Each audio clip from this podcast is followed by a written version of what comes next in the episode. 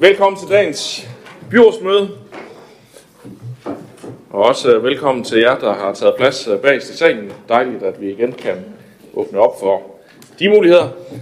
Vi er fuldtallige i dag, og øh, har udsendt en dagsorden. Det første punkt hedder godkendelse af dagsordenen. Skal jeg høre, om der er nogen bemærkninger til? Det er der ikke. Det kan vi hermed godkende. Og så øh, bringer det os videre til sag nummer to, som jo er et af dagens store punkter, nemlig øh, budgetforslag for 22 til 25, byrådets første behandling. Og øh, det er sådan, at styrelsesloven den øh, fastslår, at økonomiudvalget skal udarbejde et forslag til kommunens årsbudget og flereårige budgetoverslag til øh, byrådets behandling. Og øh, i dag skal vi så forholde os til første behandling af budget for 2022 og så budgetforslag for overslagsårene fra 23 til 25. Det øh, er der traditionelt mange, der plejer at have lyst til at give et par ord med på vejen, og øh, sådan er det nok også i dag.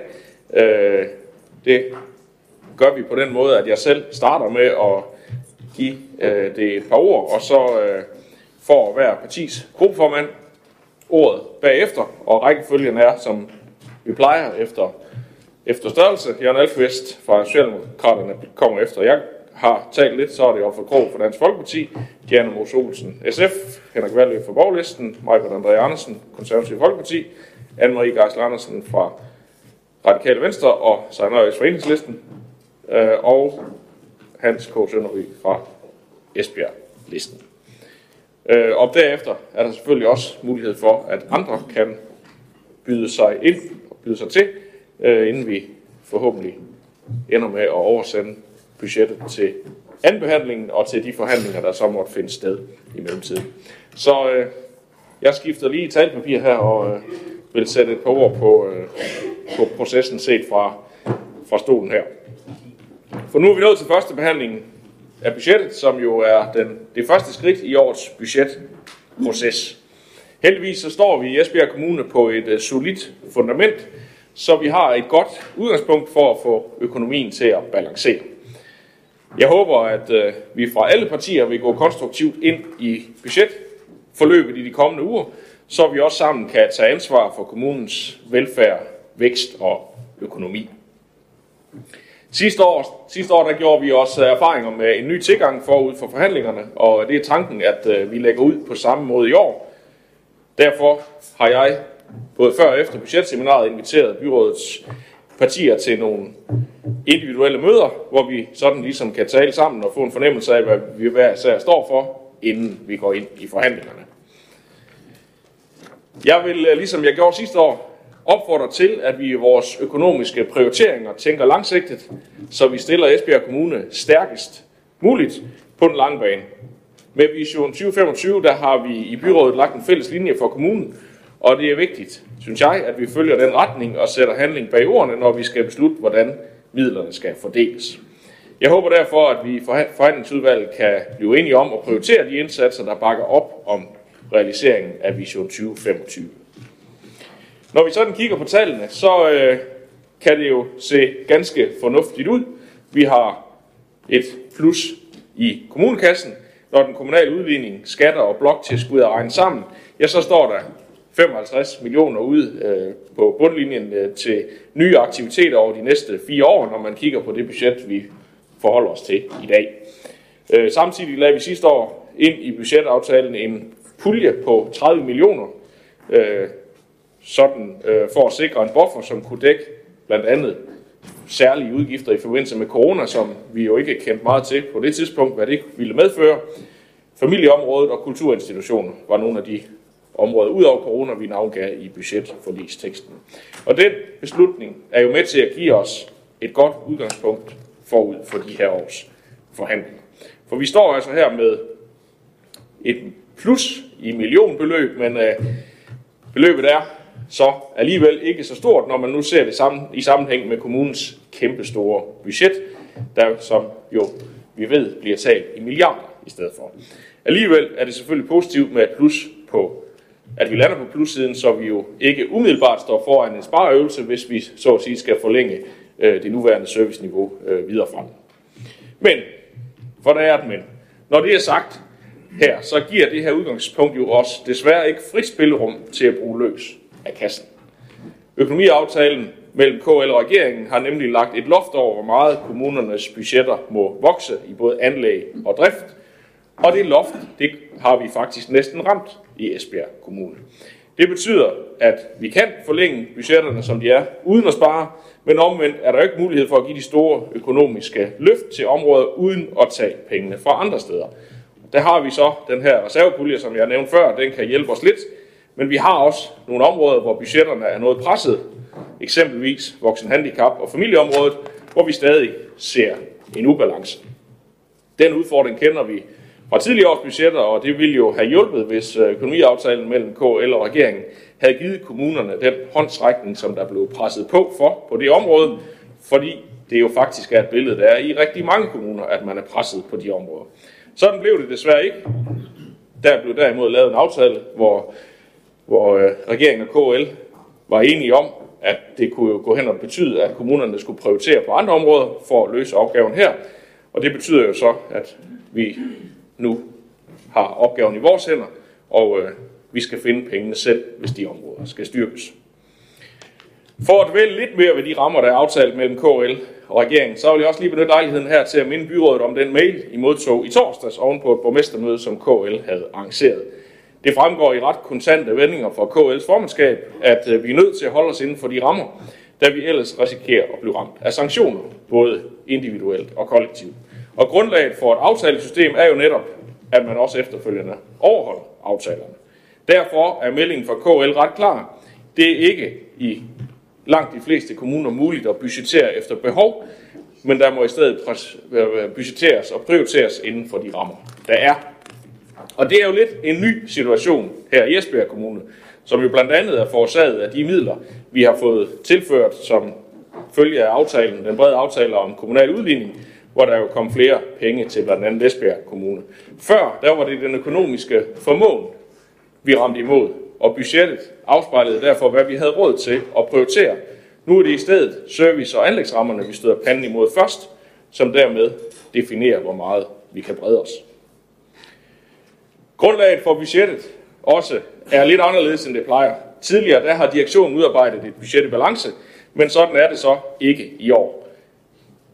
I stedet der har vi fået lavet tre kataloger som base for forhandlingerne. Vi har et mulighedskatalog og et sparekatalog, og så har vi et katalog med eksterne ansøgninger. Her i kan vi læne os op af tal og beskrivelser fra forskellige scenarier, og fra politisk side kan vi selvfølgelig også byde ind med forslag, så længe vi som sagt er opmærksomme på, at hvis vi vil bruge mange penge på nye ting, ja, så skal vi finde dem et andet sted. Det er selvfølgelig naturligt, at øh, vi i hvert parti har vores mærkesager, som vi i hver især ønsker at rette fokus imod. Selv har jeg, som sagt, nævnt Vision 2025 som øh, den røde tråd. Jeg tror, det er sådan, vi skaber de bedste rammer om velfærd og vækst i Esbjerg Kommune. Vi har allerede rigtig mange indsatser i gang, hvor det overordnede mål jo er at styrke kommunen for både borgere og erhvervsliv. Vi ved, at vi er udfordret på bosætningen, og det er jo ret afgørende, at vi får endnu mere gang i tilflytningen, så flere får øje på Esbjerg Kommune som et godt sted at slå sig ned for at leve og arbejde. Vi har især rettet søgelyset mod de unge, og der er sat tiltag i gang. Flere er på vej i samarbejdet omkring Education Esbjerg, kommunens virksomheder og uddannelsesinstitutioner. Det er lykkedes at få attraktive uddannelser til Esbjerg, som, og som kommune skal vi fortsætte med at bakke op om de aktiviteter, der er med til at sikre tiltrækning af veluddannet og kvalificeret arbejdskraft til virksomhederne og nye borgere til kommunen. En generel tilgang eh, fra Venstre vil også være et ønske om at give indbyggerne i kommunen maksimal valgfrihed. Vi mener helt grundlæggende, at borgerne bedst selv ved, hvordan de lever deres liv, og om forældrene ønsker et privat eller et offentligt tilbud til børnene, eller hvor i kommunen man ønsker at bo. Det mener jeg også, vi skal understøtte i vores budgettilgang, og samtidig så er det jo ret væsentligt, at øh, udviklingen i kommunen, for udviklingen i kommunen, at de bedste beslutninger træffes, når der er rigtig mange, der har været involveret i processen. Derfor er det jo ret vigtigt, at vi ikke sidder i et lille lukket rum i de øh, næste par uger og øh, får taget nogle store beslutninger, uden lige at tænke den nødvendige borgerinvolvering ind i processerne. Vi skal jo først og fremmest definere de økonomiske rammer i budgetprocessen, og så skabe vilkårene, så borgere, frivillige kræfter, lokalråd, foreninger osv. kan være med til at kvalificere tingene efterfølgende. I Esbjerg Kommune der går vi forrest i den grønne omstilling, og vores bæredygtige dagsorden den er ret ambitiøs. Det er min klare opfattelse, at det er et ansvar, vi er enige om, som vi skal tage, og det er også naturligt, at vi som den grønne forgangskommune, grøn energimetropol, vi er, viser vejen. Sidste år en udløber af sidste års budget har vi sat et mål om, at vi skal være CO2-neutrale i 2030, og derfor er det selvfølgelig også vigtigt i budgettet og i budgetprocessen, at vi prioriterer de indsatser, der gør det muligt at nå de mål og sende kommunen på, til tops på den klimavenlige skala. På folkeskoleområdet, der kigger hele landet i vores retning lige nu. Vi har netop skudt et nyt skole, skoleår i gang, og sammen med Holbæk Kommune og Esbjerg som en del af regeringens velfærdsaftale i tre år sat fri for statslig og kommunal regulering. Skolerne har altså fri rammer til at skabe ny udvikling og sætte retningen for fremtidens folkeskole. Det er en stor mulighed for kommunen og et enormt spændende projekt, som vi også her i byrådet følger med stor interesse. Og derfor vil jeg også opfordre til, at vi i forhandlingerne er opmærksomme på, at skolerne har ro og rammer til at arbejde med den nye frihed. Der er selvfølgelig rigtig mange områder, der er vigtige for os, og for at vi i de kommende år kan også fortsat have en sund, stærk og velfungerende kommune. Og jeg er sikker på, at de andre med jeres perspektiver og prioriteringer også har den tilgang. Jeg håber, vi kan finde en fælles linje i forhandlingerne, og øh, det er i hvert fald Venstres klare ambition at lande et øh, bredt forlig, som vi har tradition for her i Esbjerg Byråd, for det skaber jo et stabilt fundament for kommunens velfærd og vækst, og også for et godt politisk samarbejde på tværs. Jeg ser frem til forhandlingerne i de kommende uger, og håber, at vi kan nå til så bred enighed som muligt. Lad det være ordene herfra, og så øh, vil jeg skylle halsen og sætte mig ned og overlade øh, ord til Jørgen Alkvist fra Socialdemokratiet. Værsgo, Jørgen. Tak skal du have, Jesper. Øh, jeg vil så se, om jeg ikke jeg kan sige nogenlunde det samme på en lidt anden måde. Men det, det, det er ikke helt så langt væk. Ja. Budgetforslaget for 2022 til 2025 er baseret på sidste års budget og dets forudsætninger samt en revurdering af disse. Budgetforslaget er fremskrevet med KS pris- og lønskøn. Økonomien er justeret som følge af regnskabsresultatet for 2020, byrådsbeslutninger samt budgetrevisioner per 30. i 9. i 2020 og per 30. i 4. i 2021. Derudover indgår konsekvenser af årets økonomiaftale mellem regeringen og KL i det økonomiske grundlag. Altså, udarbejdet efter alle kendte forudsætninger for de kommende budgetår. Esbjerg Kommune har derfor udarbejdet en økonomisk politik, som byrådet godkendte den 18. januar 2021. Den økonomiske politik indeholder følgende økonomiske målsætninger. Overskud på den ordinære drift på 240 millioner kroner i 2022 og overslagsårene. Strategisk arealudvikling på 30 millioner kroner, et anlægsniveau på 170 millioner kroner og i 2022 og overslagsårene. Overskud på det skattefinansierede resultat på 40 millioner kroner. Ultimo kassebeholdning skal være positiv. Den gennemsnitlige kassebeholdning over 365 dage skal ligge over 400 millioner kroner. Det er altså disse rammer, vi har besluttet, at vi skal lægge kommunens budget efter. Altså ønsker vi at bruge flere penge, skal vi selv finde besparelserne. Et flertal i Folketinget har vedtaget meget omtalte Arne-pension. En tilbagetrækningsmulighed for de mest nedslidte på arbejdsmarkedet. Altså en mulighed for at trække sig tilbage fra arbejdsmarkedet før den stadig stigende pensionsalder i Danmark. En rigtig god ordning, der jo både er klog og opfylder et behov hos borgere, der er nedslidte. Vi er dog noget betænkelige ved, at finansieringen af ordningen skal findes via midler på forsørgelsesområdet og via jobcentersystemet.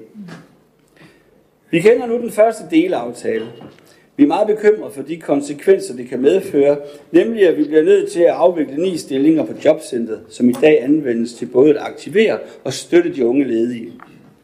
Derudover må vi reducere i midlerne til aktiverings- og kursuskøb. Det betyder færre pladser i tilbud, der både har uddannelses- og jobsigte til unge, der er sårbare og udsatte har brug for hjælp og støtte til at finde deres vej ind i uddannelse og job. Vi ved, at Social- og Arbejdsmarkedsudvalget øh, vil rette en henvendelse til ordførerne for de partier, der står bag for lead. Og vi, erkender, og vi kender ikke de andre delaftaler endnu, men det vil være et opmærksomhedspunkt, der skal følges i forhandlingsudvalget. For det er lige det modsatte, vi faktisk ønsker. Nemlig en forstærket indsats for de ledige unge, og med håb om at trække så mange som muligt i uddannelse og i regulære job. Der vil uden tvivl komme ønsker til mange områder, hvor der kan bruges flere penge fremover, når budgetforhandlingerne går i gang. Det er jo også netop i disse forhandlinger, at punkterne skal prioriteres. Vi i Socialdemokratiet har naturligvis også en lang række ønsker til vores øh, kommunes udvikling og fremtidige drift. Det vil naturligvis være ganske urimeligt øh, at fremlægge dem her under første behandling, da vi først efter afholdelse af dette møde får en gennemgang af budgettet og overblik over budgettets endelige detaljer. Det skulle da også undre mig, hvis det er første gang, at vi kun har punkter på vores ønskeseddel, som ingen kunne genkende til. Jeg er lige, ligeledes sikker på, at de andre har enkelte punkter med, der falder godt i tråd med vores ønsker til budgetforhandlingerne. Der vil jeg lige, lige løfte sløret for nogle af de punkter, Socialdemokratiet gerne så fremmed, fremmed i budgetforhandlingerne. Som noget af det første oplagte er det områderne, der har været underbudgetteret siden kommunesammenlægningen. Det drejer sig om voksenhandicap og familieområdet. Øh, så i kommunesammenlægningen skete det på voksenhandicapområdet, at øh, Ribe, Bramming og Esbjerg kommuner blev slået sammen. Pengene, der var fuldt med fra staten, var rundt regnet det samme beløb, der svarede til Esbjerg kommunes udgifter på området. Vi manglede derfor økonomi fra gamle Bramming og gamle Ribe Kommune. Statens svar var, at dette beløb måtte vi jo kunne finde det rationale, vi fik ved at drive en stor kommune. Og vi synes faktisk, ideen lød rimelig. Og en del af beløbet blev der også fundet, men kun en del. Det er præcis det samme, der er gældende på familieområdet. Derfor er disse områder i dag underfinansieret. Oksen Handicap mangler 18,9 millioner i 22 og 31,7 i hver overslagsområde. Familieområdet mangler 6 millioner i 22 og 21 millioner i hver af overslagsområderne. Et andet tema, der har været kendt i mange år, er den demografiske udvikling. Ikke bare i Esbjerg Kommune, men i hele Danmark. Det er antallet af ældre, der går på pension, der stiger. Det er ældre for store overgange, kombineret med en sundere livsstil, der gør, at efterspørgselen til velfærd på ældreområdet stadig er stigende. Vi ønsker fra Socialdemokratiets side, at Esbjerg Kommune er et sted, hvor det er rart at blive gammel. Vi ønsker fortsat at kunne tilbyde en værdig pleje af vores ældre medborgere. Et stort indsatsområde for kommunen jævnfører vores egen vision 2025 er en øget bosætning i kommunen for blandt andet at øge vores øh, skatteproveny. Og lad os slå fast en gang for alle. Talen har været omkring 2025. Tænker vi kun på de fremtidige folk i Esbjerg? Nej, det gør vi ikke. Visionen skal selvfølgelig også være med til at styrke, for de er også der i forvejen på i kommunen. Blandt andet gennem de proveny, vi kan fremkomme med i 2025 arbejde. Det er korrekt, at dette arbejde åbenbart har lange udsigter. Det skal nok gå, men det tager tid. Vi ønsker derfor også at se på muligheder, der på lang sigt gavner velfærden i kommunerne. Klima er godt, og klima er dejligt. Men når det bliver en udfordring, så er det ikke altid lige godt. Vi står over for klimaudfordringerne. De er kommet, og de er nok kommet for at blive. Vi må se, hvad vi gør ved dem. Det, jeg synes, der er vigtigt i forhold til de kommende budgetforhandlinger, er øh, at få kigget på den meget diffuse, ugennemskuelige og kæmpe opgave, vi står for. Med mange, mange, mange parter. Klimaudfordringen kan vi ikke løse alene i Esbjerg Kommune. Der kommer vand ud forfra, der er digerne, Der kommer vand bagfra, der kommer fra de andre kommuner. Så vi skal altså have tænkt helt nye tanker. På folkeskoleområdet er vi som, kendt, som bekendt blevet frisat for store dele af folkeskoleloven over en treårig periode. Skolernes ansatte, elever og bestyrelser er med krum hals gået i gang med at afsøge de mange nye, nye muligheder for en anden indretning af skolens hverdag, som frihedsforsøg nu giver mulighed for. Undervisningen skal nu fuldstændig gentænkes og nytænkes. Det skal ske inden for de rammer, skolerne har i dag. Vi kunne godt tænke os en pulje, bare en lille bitte pulje, øh, så skolerne kunne få, som skolerne kunne få en anden del af, hvis de ønsker at afprøve noget spektakulært, der ligger uden for den ramme, vi i forvejen har afsat. Det var så blot bare en lille buket af vores tanker og overvejelser i forhold til de kommende budgetforhandlinger. Som kender af politik har bemærket, at igen velfærdsområderne, der har Socialdemokratiets primære opmærksomhed. Og med dem går vi nu fordomsfri og konstruktiv til budgetforhandlingerne. Ingen krav. Med førnævnte kommentar en mente kan Socialdemokratiet derfor stemme for første behandling af budgettet. Tak for ordet. Tak for det. Og den næste på talerlisten, det er Olfer Krog, Dansk Folkeparti. Værsgo, Olfer. Tak for det. Dansk Folkeparti er godt tilfreds med at medvirke til, at det på mange områder går rigtig godt i Esbjerg Kommune, hvor det er lykkedes at tiltrække nye og store virksomheder, som ikke kun genererer mange, arbejds, mange nye arbejdspladser, men som også bliver store aktører i den grønne omstilling. Det er også lykkedes at få nye uddannelser til kommunen, som på sigt gerne skal komme det lokale erhvervsliv til gode, ligesom det også giver øget bosætning i kommunen. Men ingen roser uden tårne, og KL har netop informeret landets borgmester om den alvorlige situation, kommunerne står i forud for budget 2022-2025. I det aktuelle tal viser, at forventningerne til anlæg ligger over den aftalte ramme, og serviceudgifterne er over servicerammen. Situationen er altså ikke til mange nye investeringer, men Dansk Folkeparti har dog ønsker til, hvis det kan lade sig gøre, at der oprettes flere Geronto psykiatriske pladser på Isehuset, i det der her opleves et pres på behovet for, for behovet for flere pladser til demensramte borgere med udadreagerende adfærd. Oprettelsen af sådanne pladser kan ske ved omværkning af almindelige demenspladser. At der oprettes yderligere aflastningspladser på Esbjerg døgnrehabilitering for at afhjælpe udgifter til indlæggelse i længere tid på Sydvestjysk sygehus. Yderligere pladser kan oprettes ved at omdanne de nuværende covid-19 isolationsboliger. At RAC, som er Rådgivnings- og Aktivitetscenter Sydvest, videreføres. I budgetaftalen fra 2020 til 2023 ønskede forlispartierne, at Rådgivnings- og Aktivitetscenteret for yngre demente skal fortsætte, men da tilskuddet fra Sundhedsstyrelsen er faldende, kræves der budgetmidler til at fastholde det nuværende budgetniveau. At der afsættes de fornødne ressourcer til at honorere den indgåede dimensioneringsaftale for social- og sundhedsuddannelserne, og med en ambition om at øge optaget på uddannelserne med ca. 30 procent. At der afsættes yderligere ressourcer til at arbejde med bedre trivsel og mental sundhed for alle i Esbjerg Kommune.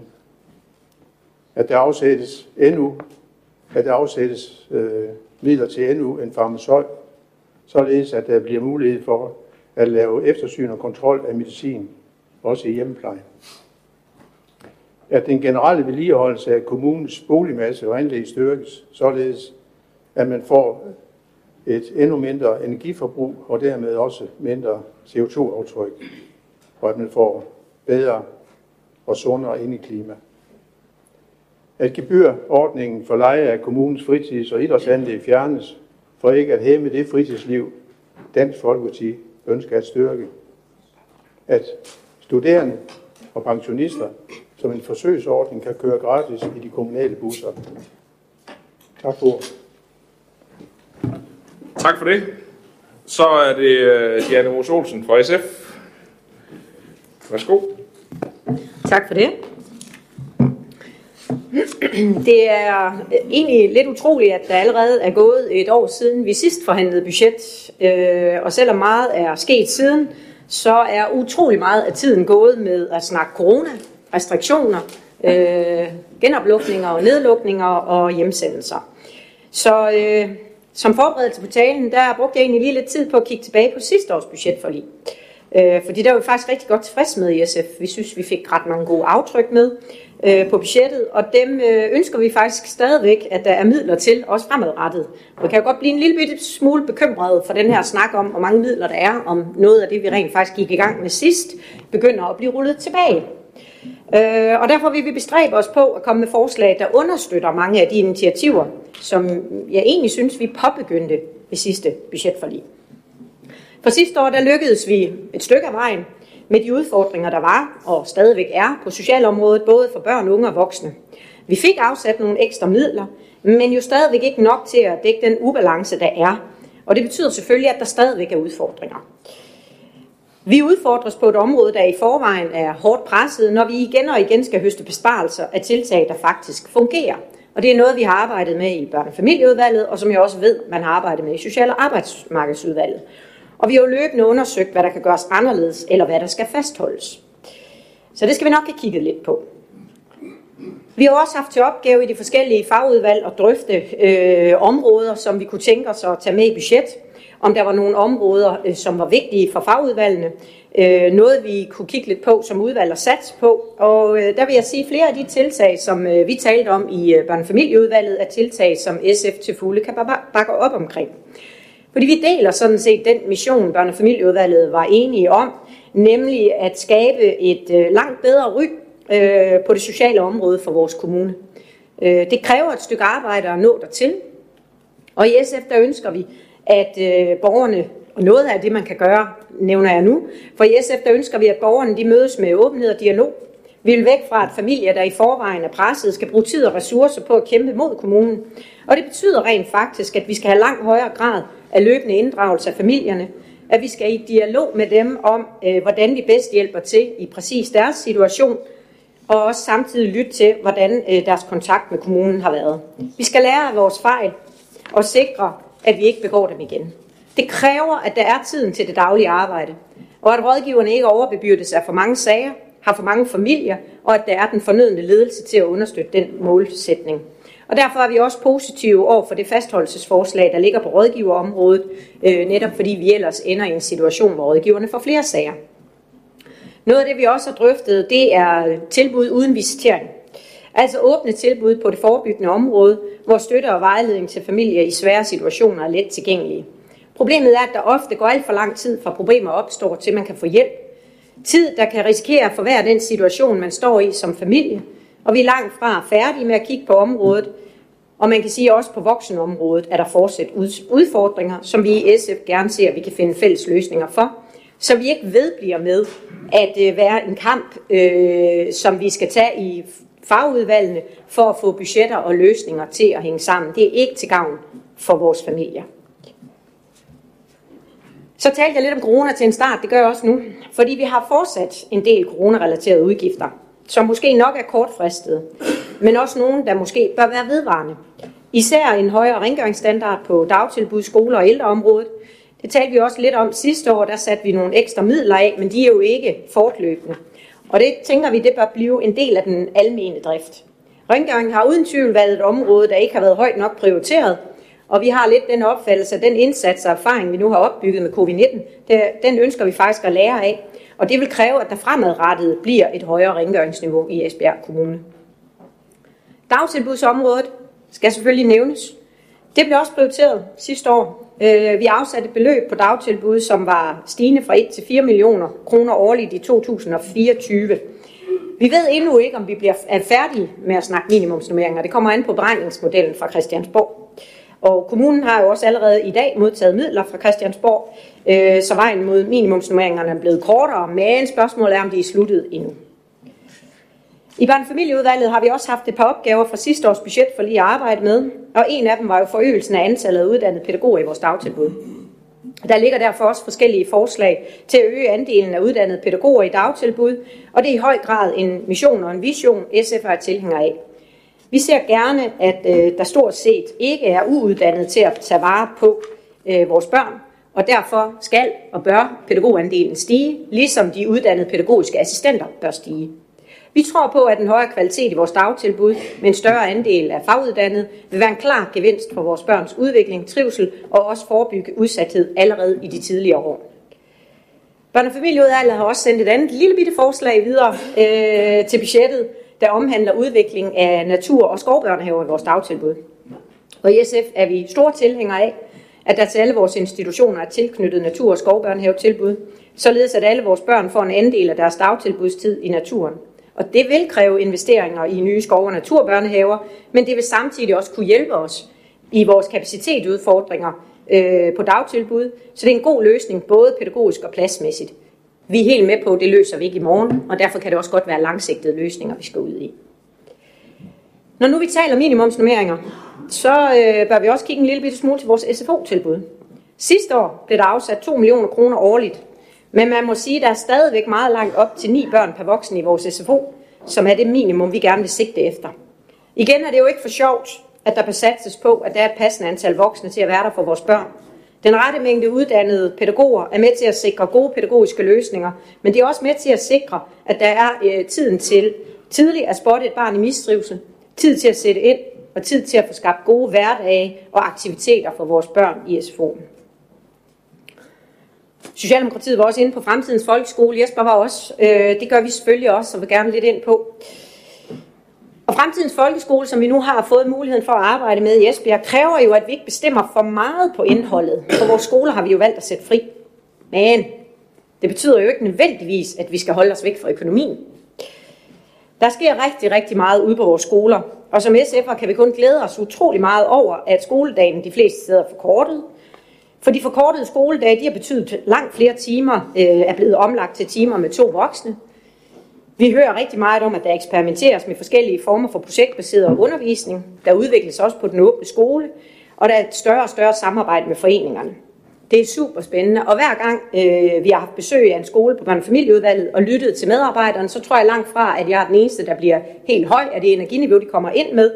Og det kan være vanskeligt at se præcis, hvor der er behov for midler i disse anderledes tider for folkeskolen. Men vi deler lidt øh, Socialdemokratiets ønsker om at have en pulje til ekstraordinære tiltag, så økonomien ikke spænder ben for de muligheder, vi rent faktisk nu endelig har fået. Der er for eksempel flere, der vil arbejde med tættere samspil med ungdomsuddannelserne, mere brugbygning til erhvervsuddannelserne og andre spændende initiativer, der i en opstartsperiode måske vil koste en lille smule mere at løbe i gang, men som på den lange bane vil være godt givet ud. Så den er vi helt klar med på. Så har vi jo masterplanen på skoleområdet. Kæmpe opgave, som vi kan tage i små bidder, for ikke at bruge hele anlægspuljen på de faglokaler, indeklima og udmiljø, som også trænger til en kærlig hund. Der har vi jo allerede over for hinanden sidste år afsat midler, men så vidt jeg husker, er det først fra 2024. Jeg ved godt, at vi ikke samler på anlægsmidler, men det kunne da være rart, om vi kunne gå i gang bare en lille bitte smule før. Det kan godt se udfordrende ud, men øh, det er jo derfor, vi skal forhandle. Ældreområdet fik også et løft sidste år, men øh, der er varslet midler til faste teams på ældreområdet for Christiansborg. Her får vi meget få midler ud til kommunen. Og i SF er det helt klart et område, vi godt kunne tænke os at have lidt mere fokus på, altså de her faste teams for de ældre. Men vi er faktisk en lille bitte smule uafklaret for, hvad det vil betyde i Esbjerg Kommune. Er der behov for en anderledes opbygning, øh, flere hænder eller en anden ledelse? Det er klart en, øh, en prioritet for SF at få kigget på det område. Men jeg kan bare sige, at jeg tror, at Esbjerg Kommune får, hvis vi er heldige, 4 millioner. Det kan vi ikke oprette mange faste teams for i ældreplejen, kunne jeg ikke forestille mig. Men der bliver jo sendt et signal til borgerne om, nu kommer det for meget få penge.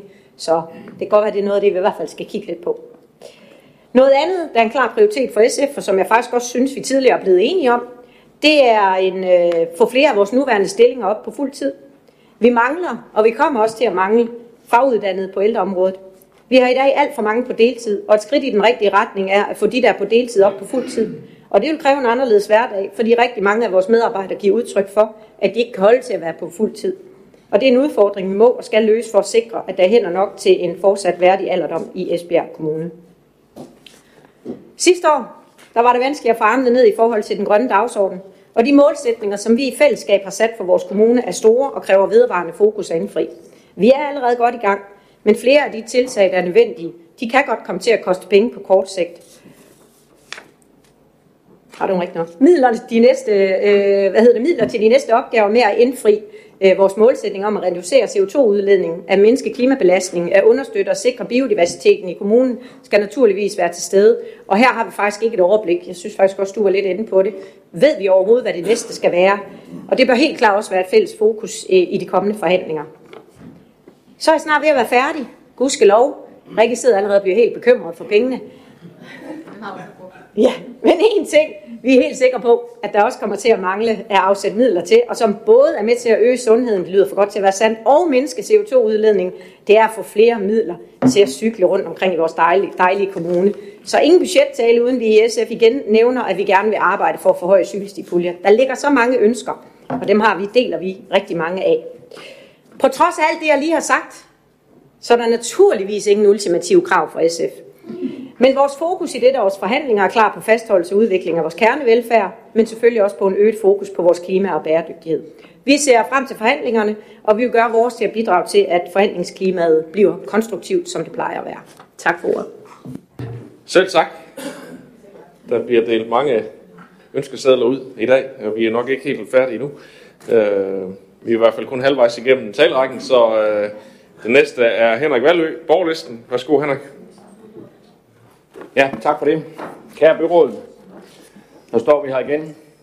Så kører budgettivoliet igen i kommunerne, og naturligvis også her i Esbjerg Kommune. Det var en del af en overskrift, jeg fandt i et læsebrev for nogle år siden, og jeg har brugt den før. Til gengæld kan jeg love, at jeg nok ikke bruger den igen. Budgetforhandlinger er en naturlig del af det kommunale årsjul. Det er her i september, vi tager fat på de kommende års budgetter. Og det er en rigtig god påmindelse til os alle om, at det er vigtigt til stadighed at fokus på kommunens økonomi. Men jeg kan heller ikke helt lade være med at tænke på, at i valgår som i år, så kan det opleves, som, som om alt det der omkring økonomi, eller i hvert fald store del af det, det er ligesom lidt nemmere. Det glider nemmere. Vi har sådan udadtil de store armbevægelser fremme. Se os, det går godt her. Men øh, måske vi ikke er sådan helt ærlige omkring de udfordringer, vi reelt har i kommunen eller i kommunerne, for det er jo bestemt ikke kun her, man ser de tendenser. Og sjovt nok, især i valgår. I de kommende dage skal vi i forhandlingsudvalget sandsynligvis bruge øh, mange timer sammen i mødelokalet, og vi skal helt sikkert igennem adskillige spændende øh, debatter. I år står vi på noget andet grundlag end sidste år, hvor coronaen rasede, og ingen af os rigtig vidste, hvad vinteren og fremtiden ville føre med sig. Det ser, heldigvis, det ser heldigvis ud til, at det ender, om ikke lykkeligt, så dog nok bedre, end vi sidste år på nogenlunde samme tid tog det håb på. I hvert fald så er coronaen mærkbart reduceret, og end den indimellem kører lidt op og ned. Jeg synes, vi i Esbjerg taklede det rigtig fint. Faren er ved at drive over, så stor tak til dem, der stod bag det. Ledigheden er lav, ja faktisk så lav, som den ikke har været i lang tid. Virksomhederne efterspørger i høj grad arbejdskraft. Det giver os også en mulighed for at få mange af de mere udsatte ud i job. Økonomien buller der ud af. Vores økonomi i Esbjerg ser rigtig fornuftig ud, så det er min opfattelse, at vi alle går til forhandlingsbordet med en vis optimisme. Esbjerg vækster på det grønne område. Der er flere, der har været inde på det samme. Det er fantastisk, som erhvervslivet både nationalt og internationalt ser på Esbjerg. Vi får spændende nye virksomheder til, og havnen skal yderligere udbygges. Det er store tiltag, der over tid kommer til at forandre byen og kommunen på en positiv måde. Som jeg sagde tidligere, der er snart kommunalvalg. Vi kan se tilbage på fire intense år, hvor vi har arbejdet med mange spændende ting. Der er med andre ord mange, mange positive strømninger i kommunen, og vi står derfor på et godt afsæt for budgetforhandlingerne. Et solidt grundlag, sagde borgmesteren. Selvom tiden umiddelbart er lys, så er der også udfordringer, der venter os i budgetforhandlingerne. Som vi igennem det sidste år har hørt flere gange, eller måske endda ganske mange gange, så er både voksen og familieområderne under voldsom økonomisk pres. En kraftig udvikling i psykiatrien med de mange diagnoser på især unge mennesker til følge, længere levealder, udsathed og sårbarhed, alt dette presser kommunen økonomisk, og det gælder både blandt børn og voksne. Vi ser det i alle kommuner. Udgifterne stiger og stiger, og det er svært at få balance mellem budget og regnskab. I Social- og Arbejdsmarkedsudvalget har vi derfor bedt forvaltningen om at sende os et realistisk eller sende et realistisk budgetforslag frem. Et budgetforslag, som beskriver, hvor mange penge der sådan helt reelt er brug for på voksenområdet. Vi synes ikke, det giver mening at blive ved med at budgettere for lavt. Lad os forløse de udfordringer, der er en gang for alle. Vi og bestemt borgerne, eller bestemt også borgerne, har brug for ro på disse områder. Det er således min klare holdning, at problemet skal løses ved at tilføre flere midler til områderne. Det er også min holdning, at vi ikke skal reducere eller effektivisere på de sociale områder. Det har vi prøvet før. Det virkede ikke. Hvis vi laver besparelser på disse områder med en hånd, og måske giver et begrænset beløb med den anden hånd, så stiller vi dels forvaltningen i en yderst vanskelig situation, men allermest så svigter vi borgerne, og det ønsker jeg ikke at deltage i. Det er min opfattelse eller holdning, at vi som kommune skal møde de behov, som borgerne har, med et fornuftigt serviceniveau. Diana var også lidt inde på det. Vi skal holde op med at tale om de sociale områder som tunge udgiftsområder. Vi skal i stedet tale om det som velfærdsområde, vi investerer i, fordi vi ønsker at tilbyde borgere med handicaps og udsathed et værdigt liv i Esbjerg Kommune. Det synes jeg, byrådet skal skrive sig bag øret. Handicappede og udsatte føler sig indimellem som en byrde i vores kommune, når vi evigt og altid taler om, hvor dyrt det er. Det skal vi holde op med. Vi skal anerkende, at det er velfærdsområder, vi som politikere også i fremtiden kommer til at arbejde rigtig meget med i det økonomiske spor. Men lad os tilgå det positivt og med en positiv i talesættelse. Som jeg indledte med at sige, så øh, er ledigheden rekordlav, og øh, det er jo i høj grad positivt. Men når det er sagt, så vil jeg sige, at der, at der også på beskæftigelsesområdet blæser særdeles kolde vinde. Regeringen har i den første delaftale under Arne-pensionen besluttet at beskære både ressourcerne og aktiveringsmidlerne for de unge. Jeg vil gerne sige, at det forekommer fuldstændig uansvarligt, at vores kolleger på Christiansborg kan finde på at reducere vores arbejde med midler netop på ungeområdet. Det har han svært ved at finde ord for. Jeg fatter det simpelthen ikke. Jeg ved ikke, hvorfra ideen om, at hvis man, hvis man gør mindre for de unge, så får virksomhederne lettere arbejdskraft. Det er ikke voldsomt logisk, og det er at svigte både de unge og virksomhederne. Selvom disse besparelser først udmøntes til januar, og selvom vi endnu mangler lov, selve lovgivningen, øh, så vil jeg allerede her varsle, at vi er nødt til at drøfte beskæftigelsesområdet grundigt i vores forhandlinger. Vi er nødt til på en eller anden måde at sikre penge til at kunne fortsætte køb af aktiveringstilbud i fremtiden. Tager vi ikke den her drøftelse nu, så er løbet kørt til nytår. I år har vi fået etableret et helt nyt Green Skills sekretariat i et samarbejde mellem Jobcentret, uddannelsesinstitutionerne og arbejdsmarkedets parter. Det er et samarbejde, jeg forventer meget af, meget af, og som vi har brug for, når vi skal arbejde med at sikre arbejdskraft øh, med øh, de rette grønne kompetencer til fremtiden. Jeg er sikker på, at Esbjergs arbejde på det her område vil sætte aftryk i resten af landet. Som kommune går vi med, og vi går foran, også som borgmesteren var inde på, når vi allerede nu samarbejder på tværs om den grønne omstilling. I budgetforhandlingerne der håber jeg, at vi kan nå til enighed om at bakke op om de investeringer, det her det kræver. Der er naturligvis en hel masse andre områder og emner, jeg vil bringe med ind i forhandlingerne.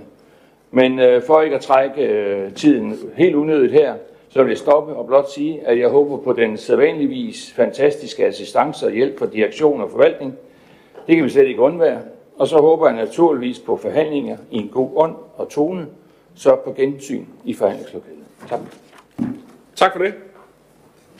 Så er det Majbert André Andersen til Konservative Folkeparti. Værsgo. Jamen tak for det. Jeg indleder lidt i stil med de foregående år, for i det konservative Folkeparti, der ser vi fortsat på den økonomiske situation med stor alvor. Og selvom det er valgår, så er vi meget optaget af at udvise ansvarlighed over for borgernes penge og sikre, at det nye byråd ikke går ind i en ny periode, hvor der sker et overforbrug, eller hvor der er sket et overforbrug. Det var jo på sin vis sådan, det var fat, da dette byråd overtog fra det tidligere byråd. Og det synes jeg, vi har en forpligtelse til at sikre, at det ikke sker igen. Til med er det jo ikke de store beløb at rute med i år, så jeg håber, at alle partierne vil besinde sig med alt for dyre forslag i år. For det konservative Folkeparti er det helt essentielt at sikre en sund økonomi, hvor der er råd til at sørge for vores muligheder både nu og i fremtiden, men hvor vi ikke bruger mere, end vi har.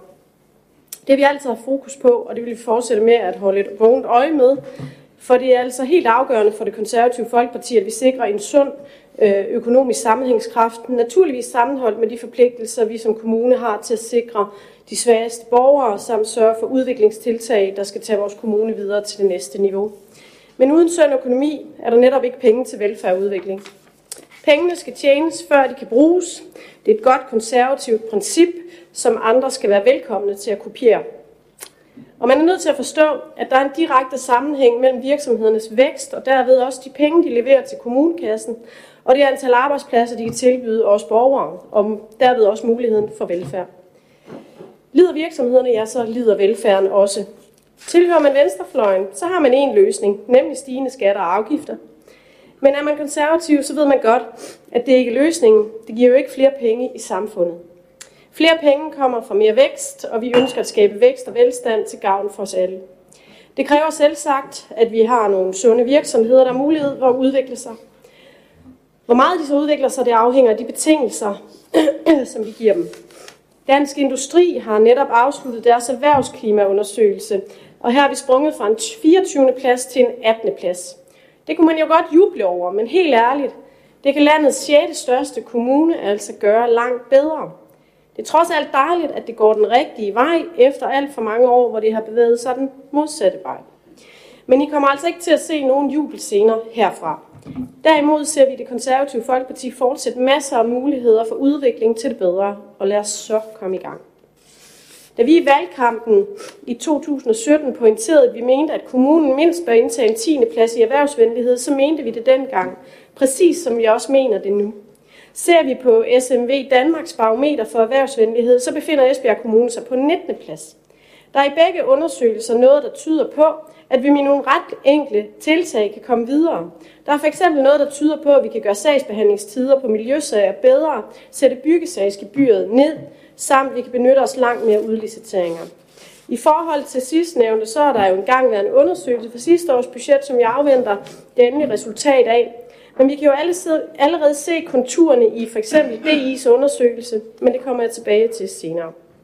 Derudover så er der noget fra begge undersøgelser, der peger på, at der er nogle udfordringer i kommunikationen mellem virksomheder og kommune. Det ønsker vi fra konservativ side skal gøres bedre. Derfor fremsætter vi i år et øh, ønske om at hyre en ekstern konsulent, der skal bidrage til, at vi finder ud af dels, hvor er det, det går galt, og dels, hvordan løser vi det så. Det har man gjort andre steder, for eksempel i Vejen Kommune, som jo ligger helt i top, efter de fik arbejdet med de områder, som deres konsulentundersøgelse pegede på. Nu har vi talt om det her de sidste knap fire år, eller måske er det nok mest mig og det konservative Folkeparti, der har talt om det. Men nu er tålmodigheden altså ved at slippe op. Nu skal vi have gjort noget ved den måde, virksomheder og borgere generelt mødes på, når de er i kontakt med kommunen i forbindelse med byggesager. Derudover er der noget, der indikerer, at vi skal have set på den måde, hvorpå kommunens jobcenter samarbejder med virksomhederne. Det fremgår også af undersøgelserne. Der er et langt stykke arbejde foran os, og som jeg ser det, så er vi altså nødt til at gribe fat om Nellens rod og finde en holdbar løsning. Øh, den løsning synes jeg, at vi skal finde frem til i fællesskab i forhandlingslokalet. En anden løsning, vi fra konservativ side vil pege på, er, at vi mener, der bør udarbejdes en erhvervsfremme strategi, så vi får sat de nøjagtige målsætninger for, hvad vi vil have indfriet på erhvervsområdet. I udarbejdelsen af erhvervsfremmestrategien ser vi det som yderst vigtigt, at vi får inviteret relevante interessenter, det vil altså for eksempel repræsentanter for erhvervslivet og Business Esbjerg, med ind omkring bordet og få skabt den nødvendige involvering af de forskellige parter, for at erhvervsfremmestrategien kommer til at virke ude i virkelighedens verden. I det konservative Folkeparti har vi fra starten af valgperioden arbejdet hårdt for at højne inddragelsen i forbindelse med udarbejdelse af politikker og strategier i det hele taget. Og det gælder inddragelse af både interessenter og af borgere, men også det politiske niveau. Hvor der hidtil havde været den forståelse, at en sag kun blev fremlagt politisk, når den var 100% gennemarbejdet, så er det heldigvis anderledes nu. Vi har formået at rykke på den tilgang, ikke mindst fordi der også har været andre partier, der ønskede at sætte en ny retning på tingene. Det er selv sagt vigtigt for os, at, der bliver, at det her det bliver en reel erhvervsfremme strategi, der handler om, hvad vi ønsker at fremme og hvordan, sådan at der ikke lægges unødvendige bånd på virksomhederne, og det håber jeg meget på, at vi finder opbakning til. Frivillighed og at fremme vilkårene for foreningerne ligger det konservative Folkeparti meget på sinde. Tænk på alle de ildsjæle, der bruger deres fritid på alverdens ting til gavn for alle os uden den enkelte forening. Jeg er selv rundet af foreningslivet, og jeg tror, at størsteparten af danskerne på et eller andet tidspunkt i deres liv har haft deres gang i en forening. Øhm, og en del af os, ja, vi har også taget ansvar i foreningsbestyrelser. Ofte er det jo tordenskjold soldater, der igen og igen leverer et kæmpe stykke frivilligt arbejde, som, pot, som de påtager sig for fællesskabets skyld. Derfor er vi fra konservative side også meget optaget af, at vi på en eller anden måde kan lette byrderne for foreningslivet ved, at vi fra kommunens side kan vise større, udvise større smidighed og give en større hjælp til foreningerne i dagligdagen. Så derfor så kunne vi godt ønske os at drøfte det nærmere under forhandlingerne, hvordan vi eventuelt kan forbedre det. For at blive let i foreningssporet, så vil jeg tage et emne op, som jeg mener, vi i Esbjerg Kommune i årvis har forsømt. Nemlig handicapidrætten eller parasporten. Den bliver lidt gemt og glemt i det almindelige foreningsliv. Måske fordi de mangler nogen, der råber højt for dem. Øh, for de gør ikke det store væsen ud af sig selv. Nu følger jeg selv i OL. Og det har optaget mig meget i år. Måske fordi, at det blev udsat for sidste år. OL er vel overstået, men følger man med i medierne i øjeblikket, så vil man se, at vores paraatleter, de gør det fantastisk godt til para-OL, og de hiver flotte resultater hjem til Danmark. Jeg har i den forbindelse tænkt rigtig meget over, hvordan vi kan understøtte parasporten bedre lokalt. Jeg har set på modeller fra andre steder, hvor man slår sig stort op på det her område, og hvor man rent faktisk lykkes med at stille handicapidrætten bedre fordi man har klare mål og folk, der arbejder målrettet med en lokal indsats. Derfor foreslår det konservative Folkeparti, at vi opretter et parasportråd, hvis overordnet formål skal være at understøtte idrætsforeningerne i at skabe bedre rammer omkring handicapidrætten i Esbjerg Kommune. Hvad resten skal indebære, det synes jeg, det kommende råd skal være medbestemmende omkring og være med til at sætte retningen på. Rådet skal sikres en årlig budgetramme på et rimeligt beløb sådan at de kan i gang sætte og understøtte initiativer til gavn for, for parasporten ude i de enkelte foreninger. Man kunne jo eventuelt skele til Vejle Kommune og se deres erfaringer og se, hvordan modellen øh, ser ud hos dem. Jeg er ganske sikker på, at det vil kunne give et markant løft til handicapidrætten i Esbjerg Kommune, hvilket jo egentlig også spiller fint ind med det partnerskab, vi har med DIF og DGI, Bevæger for Livet, hvor ambitionen er at få flere til at bevæge sig, og få dem, til, der allerede bevæger sig, til at bevæge sig lidt mere. Et helt andet område, som jeg synes, vi med fordel kunne kigge på, det er de ældres mulighed for medindflydelse og egenbestemmelse. Og her er vi så tilbage ved et af de punkter fra erhvervsklimaundersøgelsen, hvor vi med fordel kunne oppe os.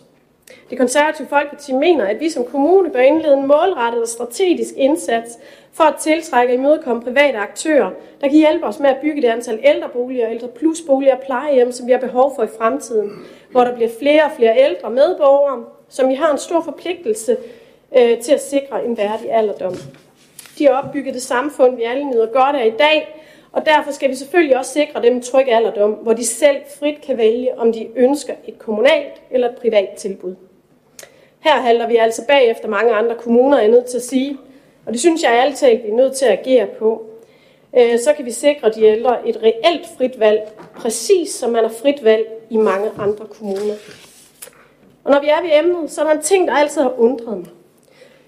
I Esbjerg Kommune, der er det som om, vi insisterer på at kalde de kommunale tilbud for plejecentre. Hvorimod de private aktører øh, i området, de i høj grad benytter sig af ordet plejehjem. Hvis du spørger mig, hvor jeg helst vil bo, så er det selvfølgelig i mit eget hjem. Men hvis det ikke er muligt på et tidspunkt, ja, så vil jeg da bo i noget andet, jeg så kan kalde mit hjem. Sådan ved jeg, at der er mange, der har det. Egentlig er det jo en leg med ord, men ord definerer som bekendt mennesker. Og jeg tænker, at det er de færreste, der vil sige, at de gerne vil bo på et center, hvis de fik muligheden for at vælge. Og selvom det selvfølgelig handler allermest om det, det indhold, der er på plejehjemmet, så synes jeg, det er vigtigt, at vi som kommune får sendt de rette signaler til vores ældre medborgere. Derfor synes vi i det konservative Folkeparti, at det er tid til at lave et opgør med, pleje, nej, med centerbetegnelsen, så vi foreslår, at der bliver sendt et tydeligt signal om, at vi fra politisk side ønsker, at vores plejecenter ikke længere hedder sådan, men i stedet hedder det, som de bør være for vores ældre, nemlig et hjem. Og så er der jo så nok en politik eller to, og et par strategier, der skal konsekvensrettes. Men det er jo en forholdsvis lille sag, så må ikke, at det også godt kan lade sig gøre. Til sidst kommer jeg ikke udenom at nævne de massive udfordringer, vi har på voksen handicapområdet og børnesocialområdet, hvor tingene så at sige er løbet lidt løbsk. I hvert fald så er der store udfordringer med at få enderne til at nå sammen økonomisk. En del af det har vi lappet lidt på, ligesom vi har besluttet, at der skal tilføres ressourcer til økonomistyring, så der kan dannes et overblik, hvilket man har haft svært ved at få indtil nu. Som jeg ser det, har vi en stor udfordring på disse to områder, og det bider os i halen hvert eneste år. Derfor så bliver vi nødt til at se på det. Men jeg noterer mig selvfølgelig også, at nøgletalen sammenlignet med de andre øh, seks byer viser, at vi bruger mange midler i forvejen. Her må der altså være lidt at tage fat på. Noget, vi kan gøre bedre. Selvom det selvfølgelig kan forklares med en noget højere socioøkonomisk indeks i Esbjerg Kommune. Når jeg går til budgetforhandlingerne, så er det med hovedoverskriften for mig som konservativ ansvarlighed, såvel økonomisk som social ansvarlighed. Det var også min hovedoverskrift sidste år, og det vil I nok høre mange gange endnu, hvis jeg skulle være så heldig at blive genvalgt til byrådet. I det konservative Folkeparti, der går vi ind til forhandlingsbordet uden ultimative krav. Men jeg vil også gentage, at vi er ikke med på at åbne en stor gavebutik, fordi det er valgår. Der er ikke ret meget at skabe ny udvikling for, og jeg håber derfor, at byrådets partier kan erklære sig enige i det. Langt de fleste af de punkter, vi rejser i dag, er udgiftsneutrale, eller også er der tale om små beløb til relevante udviklingstiltag til gavn for vores kommune. Vi vil selvfølgelig gøre, hvad vi kan for at kæmpe for erhvervslivet og virksomheders rammevilkår for børnene og de svageste, og vi vil kæmpe for at sikre en udvikling og vækst, for det er netop øh, en klar forudsætning for fremtidens kernevelfærd. Tak for det. Tak for det. Så er det Anne-Marie Græsler Andersen fra det radikale Venstre. Værsgo. Tak. Og jeg er stadig det er sådan lidt det med at komme sidst, ikke? Så, ja. Og han skulle her også, ja. Forleden fik jeg en mail fra en journalist, om jeg lige ville sende min budgettale. Øh, og jeg må indrømme, at oven i øh, dronningebesøg og skolefrisættelse begyndte valgkamp med mere, øh, så havde jeg faktisk ikke rigtig skænket den en tanke. Og jeg synes faktisk heller ikke, at det er længe siden, at vi sad her sidst. Du kan sætte kryds på din bankoseddel. Sige hvor meget vi siger det samme. Som bekendt har vi i Radikale Venstre været med i alle budgetforlig, der er indgået i den her periode. Og det har bestemt ikke været let, lige let i alle år. Kun sidste år var der luft i økonomien. Og det ser ud til, at der også er lidt at gøre med i år. Når det så er sagt, så er det vigtigt for os i Radikale Venstre, at der ikke går valgkamp i budgetforhandlingerne, men at vi lander et ansvarligt budget, som også sikrer et råderum i årene, der kommer. Da jeg tiltrådte som byrådsmedlem, der skulle vi ved første budget finde midler til tiltag, som man, så vidt jeg husker, havde besluttet under de forrige budgetforhandlinger, men uden selv at finde midlerne. Og det synes jeg ikke er i orden. Det nye byråd skal ikke være bundet på hænder og fødder, fordi vi gerne vil genvælges. Derfor har vi i Radikale Venstre et øh, sådan relativt begrænset antal udgiftstunge ønsker med til forhandlingerne. Og igen i år er det med fokus på børn, klima og mental sundhed. Men før der i vores optik er plads til at sætte nye tiltag i gang, så bør vi en gang for alle finde en løsning på, hvordan vi håndterer det store udgiftspres på voksenhandicap og på børne- og familieområdet. Da det siddende byråd trådte til, var udfordringen allerede velkendt. Og det har fyldt utrolig meget i de to fagudvalg, jeg har siddet i. Der har ikke været meget plads til nye tiltag, og det bliver der næppe heller, hvis vi ikke får lukket hullet. Mit håb er, at Christiansborg på et tidspunkt vil træde til. Det ser desværre ikke så lovende ud lige pt. Da samtlige kommuner jo længe har været presset på området. Men indtil det måtte ske, så lander bolden hos os. Og det er mange penge, der er talt om. Så vidt vides, så er det bare på voksenområdet omkring 50 millioner kroner ude i årene, der kommer. Og udgifterne på området stiger stadig, da der kommer flere borgere til med komplekse udfordringer. Dertil kommer børneområdet, hvor også flere og flere børn jo desværre rammes af ikke mindst psykiatriske lidelser. Der er ikke blot behov for, at vi får lukket hullet, men også for, at vi adresserer stigningen i behov og de deraf følgende udgifter. Fra Radikale Venstres side, der har vi foreslået en form for demografimodel. På børneområdet, der har vi som bekendt frisat på skoleområdet. Og derfor der har vi ikke de store forslag med her. Der er vi åbne over for, hvis der måtte komme forslag eller ønsker til konkrete investeringer i forbindelse med frisættelsen fra skoler eller måske forvaltningen. Og det var rart at høre, at der er flere partier, der nu også er åbne over for dette. Det er lidt nye toner for os, men måske har vi været lidt tonedøve. Derudover er vi meget optaget af at få styrket udsættet mere.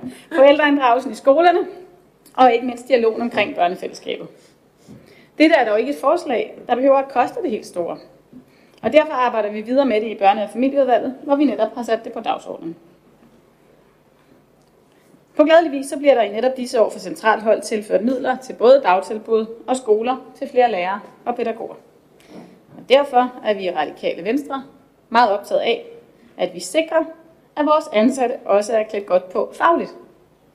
Sidste år der udsatte vi i budgetforhandlingerne et forslag om at øge andelen af pædagoger kontra ikke uddannet i vores dagtilbud. Og det ser vi meget gerne, at vi kan blive enige om i år. Vores håb er, at vi kan vedtage en ambitiøs målsætning på eksempelvis 75-80% pædagoger. En målsætning, som forhåbentlig vil kunne realiseres i løbet af nogle år. For som bekendt, ud over økonomien, så står vi jo desværre også over for rekrutteringsproblemer på området. Og det er vi selvfølgelig nødt til også at tage højde for. Derudover der er vi endelig kommet igennem et ønske om en tilfredshedsundersøgelse af pladsanvisningen. Resultatet når dog næppe at komme før budgetforhandlingerne i år, og derfor vil vi foreslå, at vi i første omgang arbejder videre med eventuelle forbedringsforslag i udvalget. Eksempelvis vil det jo ikke koste øh, det store at øge informationsniveauet, hvis det måtte blive efterspurgt. Og så har vi i Radikale Venstre jo i byrådet fremsat et forslag om, at Esbjerg skal være en børnevenlig kommune med alt, hvad det indebærer af børneinddragelse og fokus på børns rettigheder. Byrådet besluttede at videresende forslaget til budgetforhandlingerne, og vi støtter det selvfølgelig, når det kommer.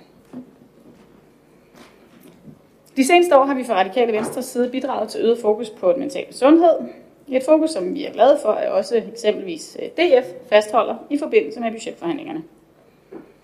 I Radikale Venstre har vi bidraget til at få indført trivselsgrupper, og ganske nylig fik vi udmøntet de midler, som vi i budgetforhandlingerne sidste år fik afsat til at styrke den mentale sundhed i udskolingsklasserne. Vi ved, at forvaltningen har udarbejdet øh, forslag til øget hjælp til familier på dette område, og dem støtter vi også gerne. Men mental sundhed er jo forholdsvis bredt og noget, der kan tænkes ind i mange sammenhænge. For eksempel når vi i kommunens børne- og ungepolitik har valgt at fokusere på børnefællesskabet, og på, at alle børn bliver en del af et sådan. I den sammenhæng, der ønsker vi at støtte forslaget fra SSP og vejledning om at kunne fortsætte og udbygge arbejdet med klasserådslægen. Et tilbud til folkeskoleklasser, der har udfordringer eleverne imellem, og hvor der er fokus på, at problemerne løses i og af fællesskabet. Forhåbentlig vil det kunne bidrage til at styrke klassefællesskabet, og ikke mindst sikre, at flere børn og unge vil opleve at være en del af dette. Et andet konkret forslag, det er vores ønske om i højere grad at tilbyde forældrekurser til forskellige målgrupper, så forældre til børn med udfordringer får bedre mulighed for at håndtere disse. Det kunne fx være børn med ADHD eller børn med autisme. Vi mangler dog stadig overblik over, hvad vi reelt har at tilbud på området, hvilket vi har søgt at, at skaffe. Men jeg ved, at eksempelvis ADHD-foreningen har haft et kursus, der hedder Kærlighed i Kaos, til familier med ADHD-lignende symptomer. Og det har bevirket, at man rent faktisk har kunne forebygge, at nogle børn fik en diagnose, selvom de formentlig ellers havde fået en sådan. Og så kommer vi til det grønne. Og her vil vi selvfølgelig, og på linje med blandt andet SF og andre, gøre hvad vi kan for at sikre, at vi som kommune får vores visioner ud i livet. For man kommer ikke sovende til at blive CO2-neutral i 2030. Det gælder for eksempel i forhold til at bygge bæredygtigt. Vi satte for nylig gang i en øh, udvidelse af en døgninstitution i Ribe, så vidt jeg husker. Og i øh, sagsfremstillingen stod, at det skulle være med tanke på bæredygtighed, eller noget i den dur. Det var dog lidt svært at blive klog på, hvor klimavenligt byggeriet egentlig bliver, når det kommer til stykket. Og det var for sent at undersøge det nærmere, da byggeriet skulle i gang sættes snarest. Og netop derfor der er det vigtigt for os, at vi allerede indledningsvis, når vi i gang sætter ny byggeri, er meget tydelige på, hvad vi egentlig ønsker i forhold til bæredygtighed. Det er muligvis dyrere at bygge bæredygtigt. Det er nok billigere end efterfølgende at skulle energirenovere. Og desuden så er investeringen i den grønne omstilling med radikale øjne den væsentligste af alle. Det bæredygtige rig, det gælder også, når vi eksempelvis bygger daginstitutioner. Vi ser meget gerne, at vi kommer videre med ønsket om at få lavet en langsigtet strategi for flere natur- og skovbørnehaver. Men vi vil også presse på for, at vi også her får bygget bæredygtigt. Ligesom vi gerne ser, at klimabevidstheden kommer til at fylde endnu mere i det pædagogiske arbejde og i børnenes hverdag. Derudover så arbejder vi til stadighed for flere cykelstier og ikke mindst sikre skoleveje. At flere tager cyklen, det er jo både godt for klimaet og for den mentale sundhed. Så vi kan lige så godt lære vores børn det fra starten. Og så bliver jeg nødt til øh, at skrive et ekstra punkt på, som ikke direkte hører under hverken børn, klima eller mental sundhed. Og det handler om vores øh, sagsbehandling. For der har efterhånden været en del sager, som har gjort det tydeligt, at vi har, i hvert fald efter min overvisning, for få jurister i den kommunale sagsbehandling til at sikre borgernes retssikkerhed. Senest så har de, de fleste måske set en, øh, en sag i uavisen fra i tirsdags, hvor en familie med to børn med handicap flere gange har måttet øh, til Ankestyrelsen. Og efter sigende, så kom juristen i forbindelse med den seneste afgørelse først ind over, da sagen var endt hos Ankestyrelsen.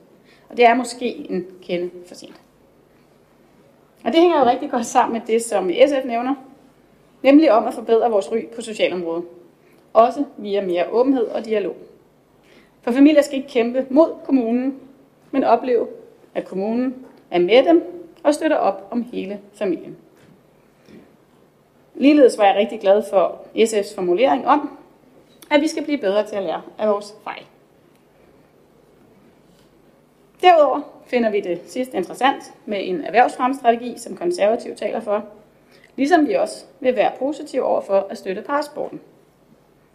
Og så er jeg meget enig med Henrik Valø, hvad angår det absurde i at skulle finansiere Arne-pensionen ved at skære i ungeindsatsen. Til gengæld så er jeg lidt mere i tvivl om, hvad Socialdemokratiet mener konkret øh, i forhold til finansieringen af Arne-pensionen. Om man forestiller sig eller håber på, at der kommer en løsning, en anden løsning for Christiansborg. Og hvis ikke, om man i så fald vil finde pengene i budgettet. Jeg tænker ikke, det er noget, vi kan skyde til næste år. Nødvendigvis. Og det var vores input til de kommende budgetforhandlinger. Vi er som altid klar til at tage ansvar og bidrage til at lande budgettet.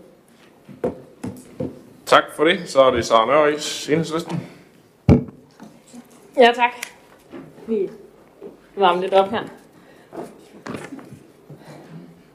Forhandlinger om det kommende års budget er lige om hjørnet. Partierne skal enes om, hvad der består og hvad der bliver fjernet. Vi flytter millioner, men diskuterer de små tilskud, der giver livskvalitet og får hjertet til at slå. Visionerne er mange, ønskelisterne lange, pengene få, hvem må gå? Regeringens økonomiske prioriteringer er i bedste fald halvgjorte. Der mangler penge til klimainvesteringer, ellers så forbliver vi kulsorte. Enhedslisten prioriterer det grønne. Asfaltveje er ikke kønne. Køer på græs og hegn om skoven. En politiker har ikke tid til at være doven. Du skal vide noget om både dette og hint. Hvis ikke, er du sikker på minuspoint. Mangfoldigheden, livsglæden og lykken er størst, når vi alle står sammen, og fællesskabet kommer først. Vi skal have boliger til alle, uanset om man hedder Fatima eller Palle.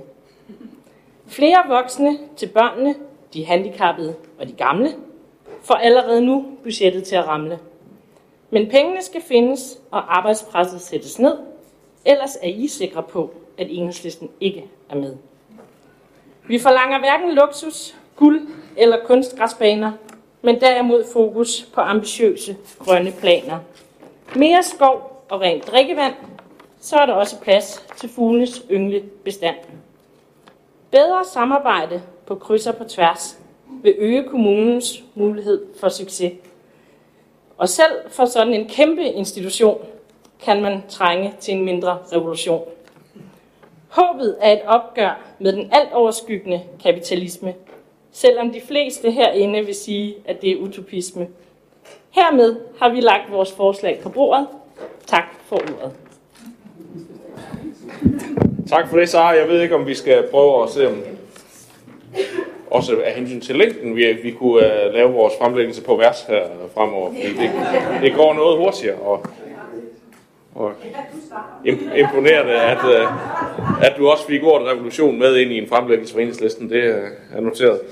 Vi uh, giver ordet videre til sidste uh, mand i den indledende række. Hans K. Sønderby, Esbjerg-listen. Værsgo. Ja, tak. Vi er hverken på vers, eller jeg håber heller ikke per vers.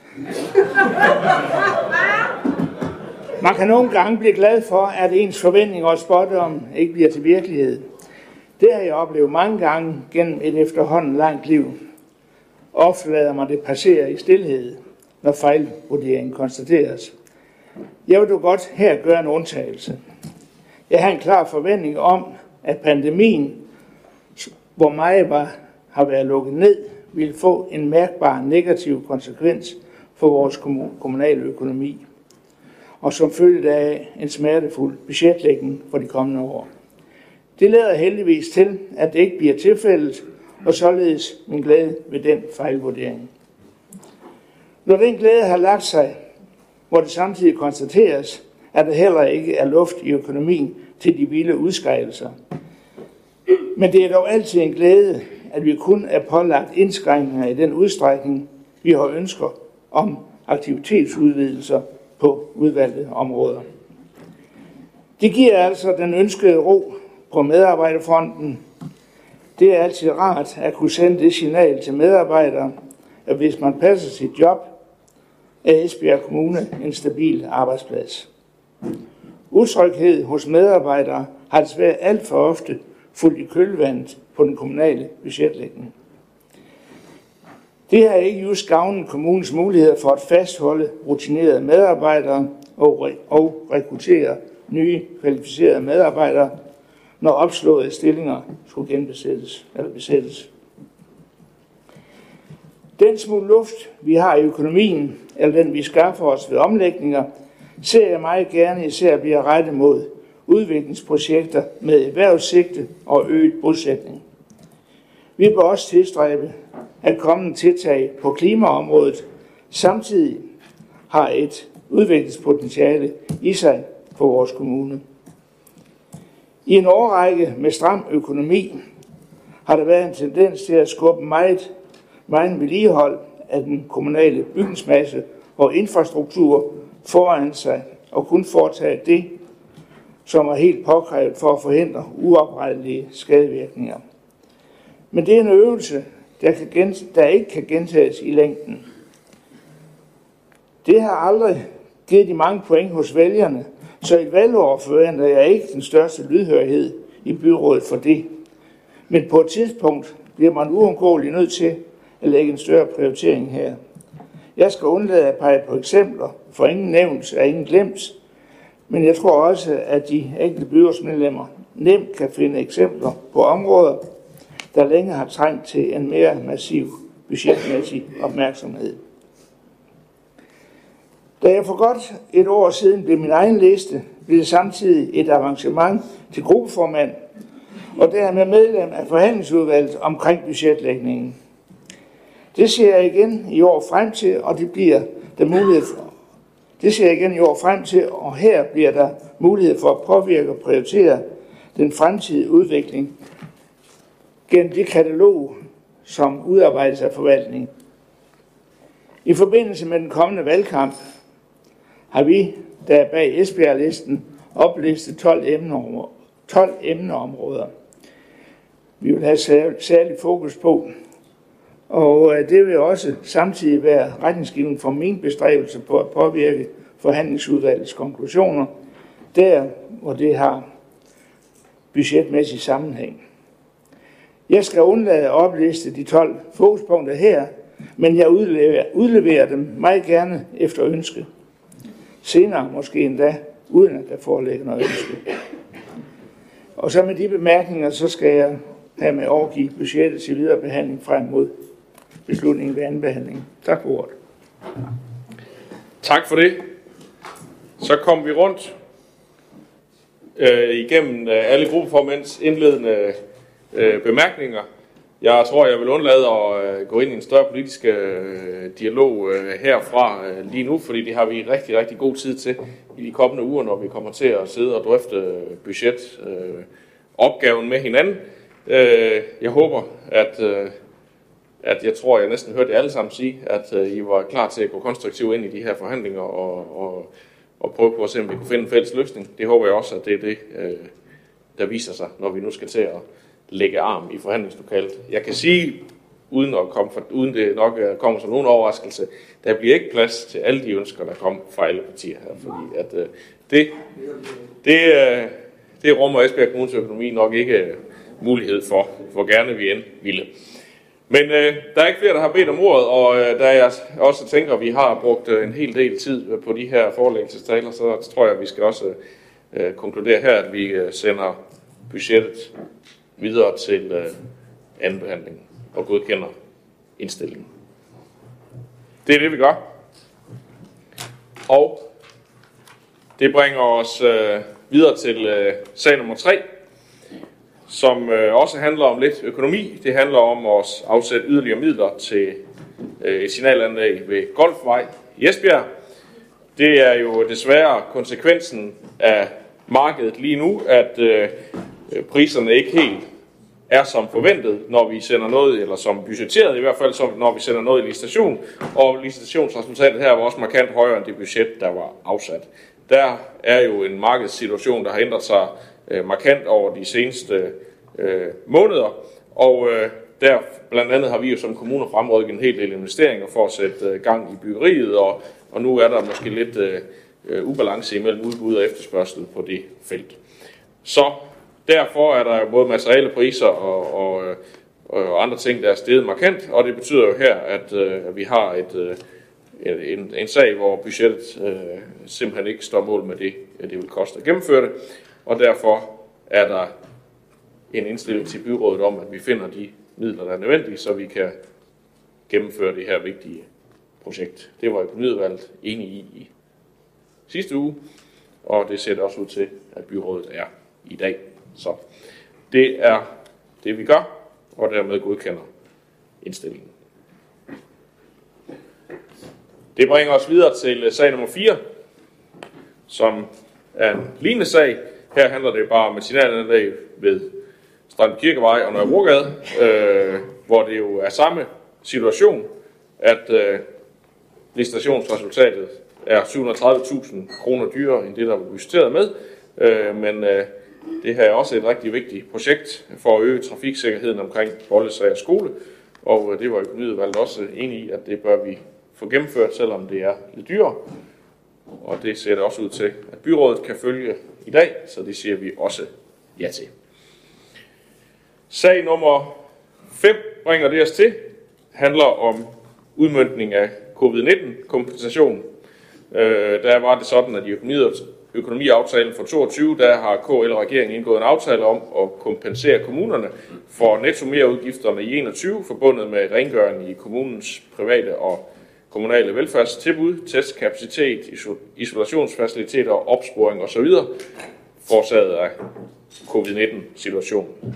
Byrådet har hermed fået en øh, forløbig status på øh, covid-19-udgifterne, og øh, byrådet anmodes hermed også om at beslutte retningslinjerne for udbredning af kompensationen, og det var økonomiudvalget enig i i sidste uge, og det ser det også ud til, at byrådet kan være enige i i dag. Det kan vi, så dermed godkender vi også sagen her. Det bringer os videre til øh, sag nummer 6, som handler om øh, revisionsberetninger for 2020. Der har kommunens årsregnskab, det blev behandlet den 3. maj 21, og endelig godkendelse, det sker så i forbindelse med byrådets behandling af de her revisionsberetninger. Revisionen har afgivet to Revisionsberetninger vedrørende regnskab 2020. Revisionsberetning nummer 21 handler om de sociale udgifter, og nummer 22 handler om selve årsregnskabet. Revisionen har i revisionsberetning nummer 22 afgivet en revisionsbemærkning vedrørende manglende og utilstrækkelige IT-erklæringer på udbetalingssystemerne KY og KSD. Det er en bemærkning, som revisionsfirmaet øh, afgiver til alle deres kommunale kunder, der har implementeret de her to systemer i 2020. Manglende og utilstrækkelige IT-erklæringer vedrørende udbetalingssystemerne er en landsdækkende problemstilling, der vedrører alle de kommuner, der har implementeret systemerne her, og det har vi forsøgt at påpege, øh, rejse alle de steder, vi kan, og den øh, sag er øh, i god øh, gænge, men øh, derfor er der nogle bemærkninger jo alligevel her. Det har øh, Karen Sandrini en bemærkning til. Værsgo, Karen. Det er egentlig for at, at bakke op om det, du præcis lige siger, Jesper Frost Rasmussen, at øh, for os der er det selvfølgelig vigtigt, at vi bruger systemer med stor datasikkerhed. Øh, når man læser sagen om revisionsberetningen, så bliver man bekymret for udbetalingsgrundlaget øh, for de sociale ydelser, om de er korrekte, øh, om der er en tilstrækkelig retssikkerhed over for, for borgernes øh, ja, for borgernes retssikkerhed, når KSD det benyttes. Og det er jo en bekymring, som, som vi kan sende et øh, kvæk om herfra, øh, og det er der også andre kommuner, øh, der gør. Men øh, når vi får den her sag, så er vi nødt til at, at påpege, at der er fejl, øh, og at øh, man bør kigge på de systemer, vi bruger, når det handler om udbetaling, udbetaling til borgernes ydelser. Tak for det. Yes. Sagen her siger i hvert fald, at man ikke kan komme med den øh, fuldstændig klar erklæring om, at der ikke er fejl.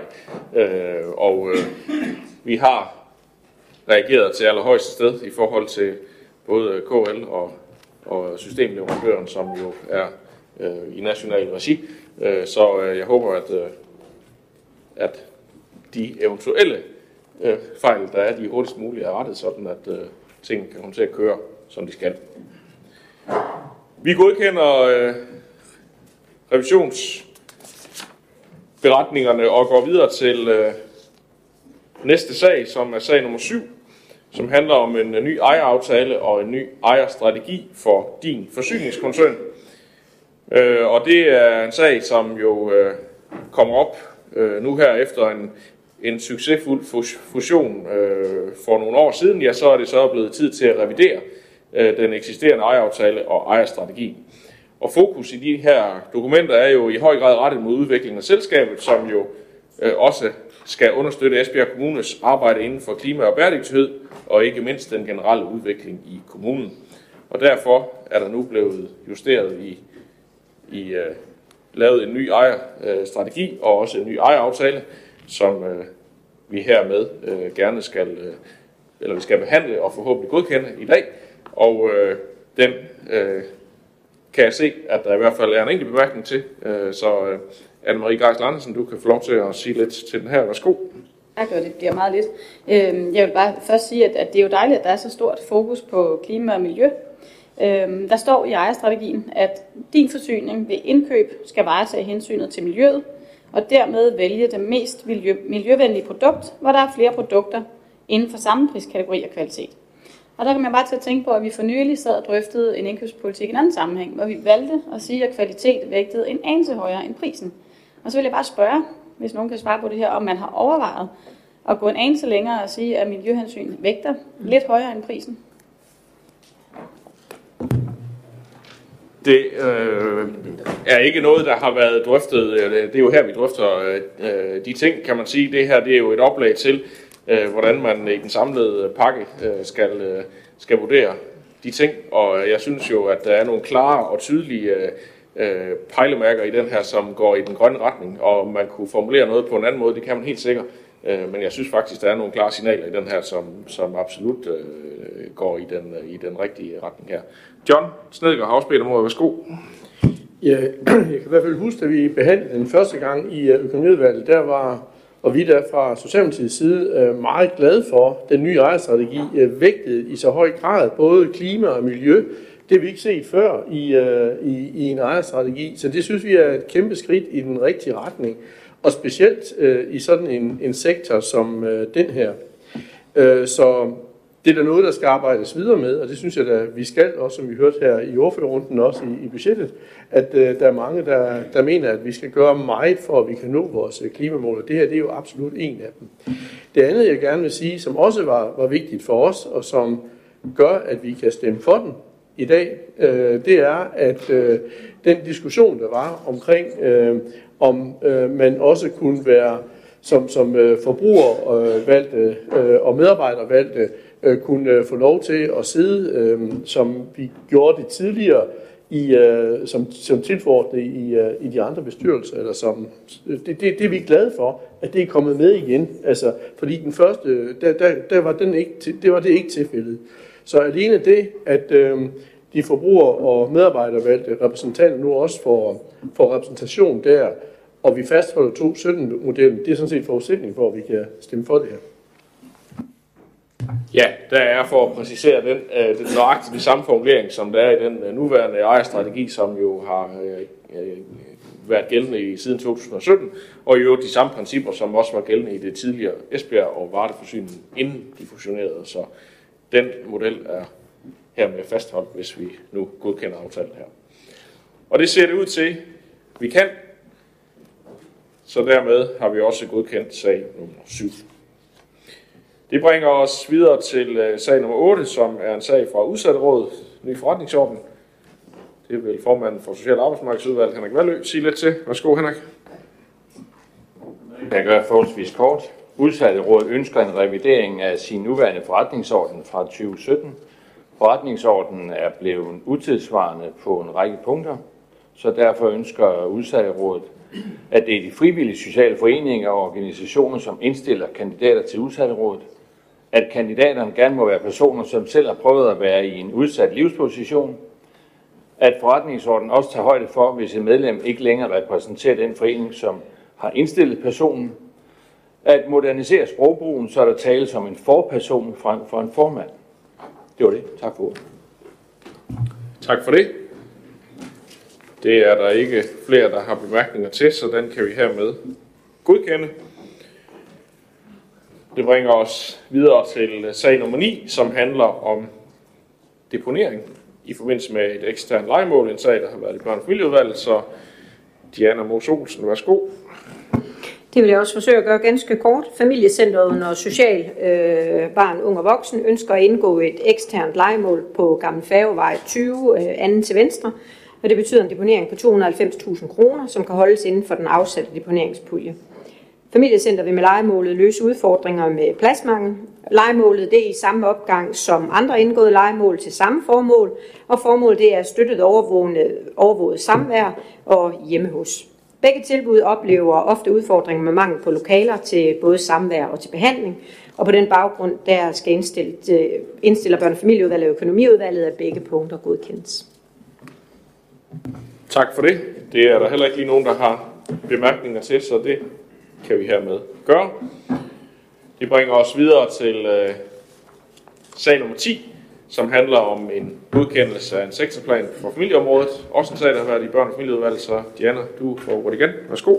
Ja, vi har valgt at arbejde med en sektorplan for familieområdet, fordi vi meget gerne vil sikre en solid planlægning for borgerne på familieområdet, og det er der sådan set flere grunde til. For det første så har vi i børnefamilieudvalget talt om, og forventer måske også, at der med reformen Børnene Først rent faktisk vil være flere børn, der skal anbringes uden for eget hjem. Ikke at vi ikke heller vil forebygge det, men øh, der kommer jo nogle strikser, øh, regler og lovgivning fra Christiansborg, og det betyder, at vi får brug for at øge kapaciteten på vores døgntilbud. Herudover så har Esbjerg Kommune i dag flere børn og unge anbragt i eksterne tilbud, altså uden for vores kommune, og øh, vi har sådan set et ønske om øh, at øh, se på muligheden for at kunne tilbringe anbringelser øh, til så mange som muligt i Esbjerg Kommune, for også at sikre, at vi kan fastholde vores egne almene tilbud på skoler og dagtilbud. Og sidst men ikke mindst, så er vi på familieområdet, som i resten af kommunen, meget fokuseret på at øh, sikre, at vi bruger de tilgængelige kvadratmeter rigtigt, og, og prøver at spare de steder, vi kan. Og derfor øh, handler det også lidt om at reducere øh, huslejeudgifterne de steder, hvor det er muligt. Med sektorplanen der arbejder vi på familieområdet konkret med tiltag, der netop skal sikre den nødvendige kapacitet også i fremtiden, og sikre en endnu bedre udnyttelse af de fysiske rammer og også at holde huslejeudgifterne ned. Og som formand for børnefamilieudvalget håber jeg, at resten af byrådet kan godkende sektorplanen for familieområdet og støtte op om tiltag for fremtidssikring af de fysiske rammer på familieområdet. Og det er på vegne af børnefamilieudvalget og økonomiudvalget, at vi indstiller til, at sektorplanen på familieområdet kan godkendes. Det tror jeg, at vi kan. Der er i hvert fald ikke flere, der har bedt om ordet til den sag, så den kan vi hermed godkende i enighed. Det bringer os videre til øh, sag nummer 11, som øh, handler om velfærdsløftet, en samarbejdsaftale for Darm Børneby. Også en sag, der har været i børn- og. Diana, du får ordet igen. Værsgo. Tak skal du have. Jeg kunne næsten ønske, at I i stedet for bare at høre de her lidt kedelige forelæggelsessaler, fik muligheden for at møde vores skoler på samme måde, som udvalget gør, fordi det er simpelthen, ja, det er den bedste tid givet ud. Men øh, I får den her i stedet for. Samarbejdsaftalerne mellem byrådet og de enkelte skoler er kernen i velfærdsaftalen om frisættelse af folkeskolerne i Esbjerg Kommune. Samarbejdsaftalerne de består af de hegnspæle, som både byrådet og Folketingets partier de har sat for frisættelsen og principperne for arbejdet. Første udgave af aftalerne blev godkendt øh, tilbage i marts. Men det har jo hele tiden været meningen, at øh, aftalerne løbende skal opdateres og justeres, når skolerne i processen bliver mere afklaret omkring de konkrete initiativer, der er blevet sat i gang. Det kan også være, at øh, der er en anledning til at ændre kurs undervejs. Og i denne her omgang, ja, der har Dagen Børneby valgt at arbejde videre med samarbejdsaftalen, efter blandt andet en dialog med børnefamilieudvalget, og en ny version af samarbejdsaftalen skal derfor godkendes. Og børnefamilieudvalget, kultur- og fritidsudvalget og økonomiudvalget indstiller derfor til byrådet, at samarbejdsaftalen for Dagen byråd, øh, byråd, Børneby godkendes. nu blev det lige et byråd. Ja, det var måske lige at Det var lige at stramme. give dem lidt for meget, øh, lidt for meget indflydelse. Men jeg kan se, at der er en enkelt her i salen, der tænker, at det kunne være meget fornuftigt. Vi har øh, flere på tallisten. Anne-Marie Geisel Andersen, der beder om ordet. Værsgo. Jamen det var bare lige en enkelt kommentar, fordi at, øh, hvad hedder det, vi har drøftet, øh, vi drøfter det jo løbende i udvalget det her, der kommer også øh, konkrete ting, vi drøfter løbende og lærer af. Og der, øh, der blev det bare påpeget i aftaleteksten, der står det ret tydeligt det her med, at det er vigtigt, at øh, skolebestyrelse, forældre, elever og medarbejdere, de inddrages aktivt i de lokale processer med at skabe nye løsninger. Og man fremhæver, hvad hedder det, skolebestyrelsens centrale rolle, og man fremhæver også elevrådets centrale rolle. Og der vil jeg bare lige nævne, at jeg tænker, at på baggrund af de erfaringer, vi hidtil har gjort os med den her frisættelse, så skulle vi måske med fordel øh, skrive det ind i vores aftaler. Øh, jeg vil bare nævne det nu, og så tænker jeg bare, at jeg vil tage det med i udvalget næste gang, vi har en samarbejdsaftale på. Fordi som Diana siger, så drøfter vi og reviderer vi dem løbende. Så Yes, tak for det. Det, den aftale her kan vi hermed også godkende i enighed, så det er det, vi gør.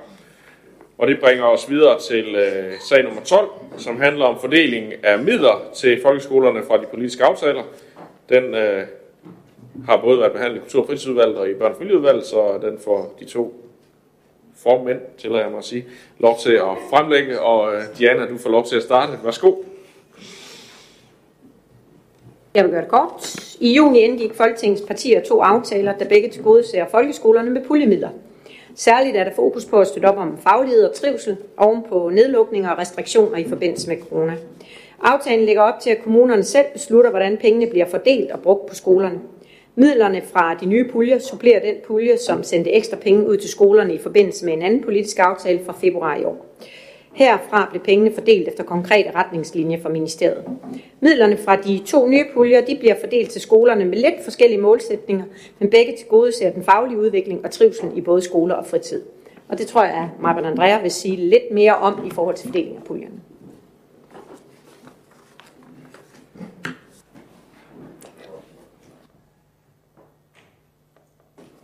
Så skal du holde igennem. Værsgo. Tak for det. I Kultur- og Fritidsudvalget, der har vi også haft øh, fordeling af brug af midler øh, til de to puljer på dagsordenen. Øh, den ene pulje på 1,6 millioner kan bruges til indsatser i folkeskolen, SFO'er, fritids- og ungdomsklubber. Pengene skal støtte skolerne i at håndtere faglige udfordringer og genstarte de gode fællesskaber og styrke trivselen, som er en forudsætning for elevernes læring. Den anden pulje på godt 600.000 skal bruges til aktiviteter, der fremmer øh, trivsler i skoler, SFO, fritids- og ungdomsklubber. Øh, men forslaget er, at pengene bliver brugt på for eksempel lejerskoler, udflugter og aktiviteter i den åbne skole. I udvalgene der anbefaler vi, at puljerne fordeles ud fra skolernes elevtal. Samtidig så opfordrer vi til, at pengene til udflugter og åben skole så vidt muligt bliver brugt så de kommer virksomheder og kulturtilbud her i kommunen til gavn. Og på den baggrund, der anbefaler Kultur- og Fritidsudvalget, Børne- og Familieudvalget og Økonomiudvalget, at byrådet følger indstillingen. Tak for det. Det ser det ud til, at vi er enige om alle sammen, så det er det, vi gør. Det bringer os så frem til sag nummer 13, som handler om fornyelse af en samarbejdsaftale med Bilund Kommune. Sag, der har været i Kultur- og Fritidsudvalget, så Maja, du får ordet en gang til. Værsgo. Jamen tak for det. Esbjerg Byhistoriske Arkiv har siden 2006 samarbejdet med Bilund Kommune om e-arkivering. Samarbejdsaftalen mellem de to kommuner står til at blive fornyet her i 2021 for at kunne blive gældende fra 1. januar 2022. I sagen her er der vedlagt et forslag til en samarbejdsaftale, som indebærer, at Esbjerg øh, Byhistoriske Arkiv løser en del opgaver for Bilund Kommune.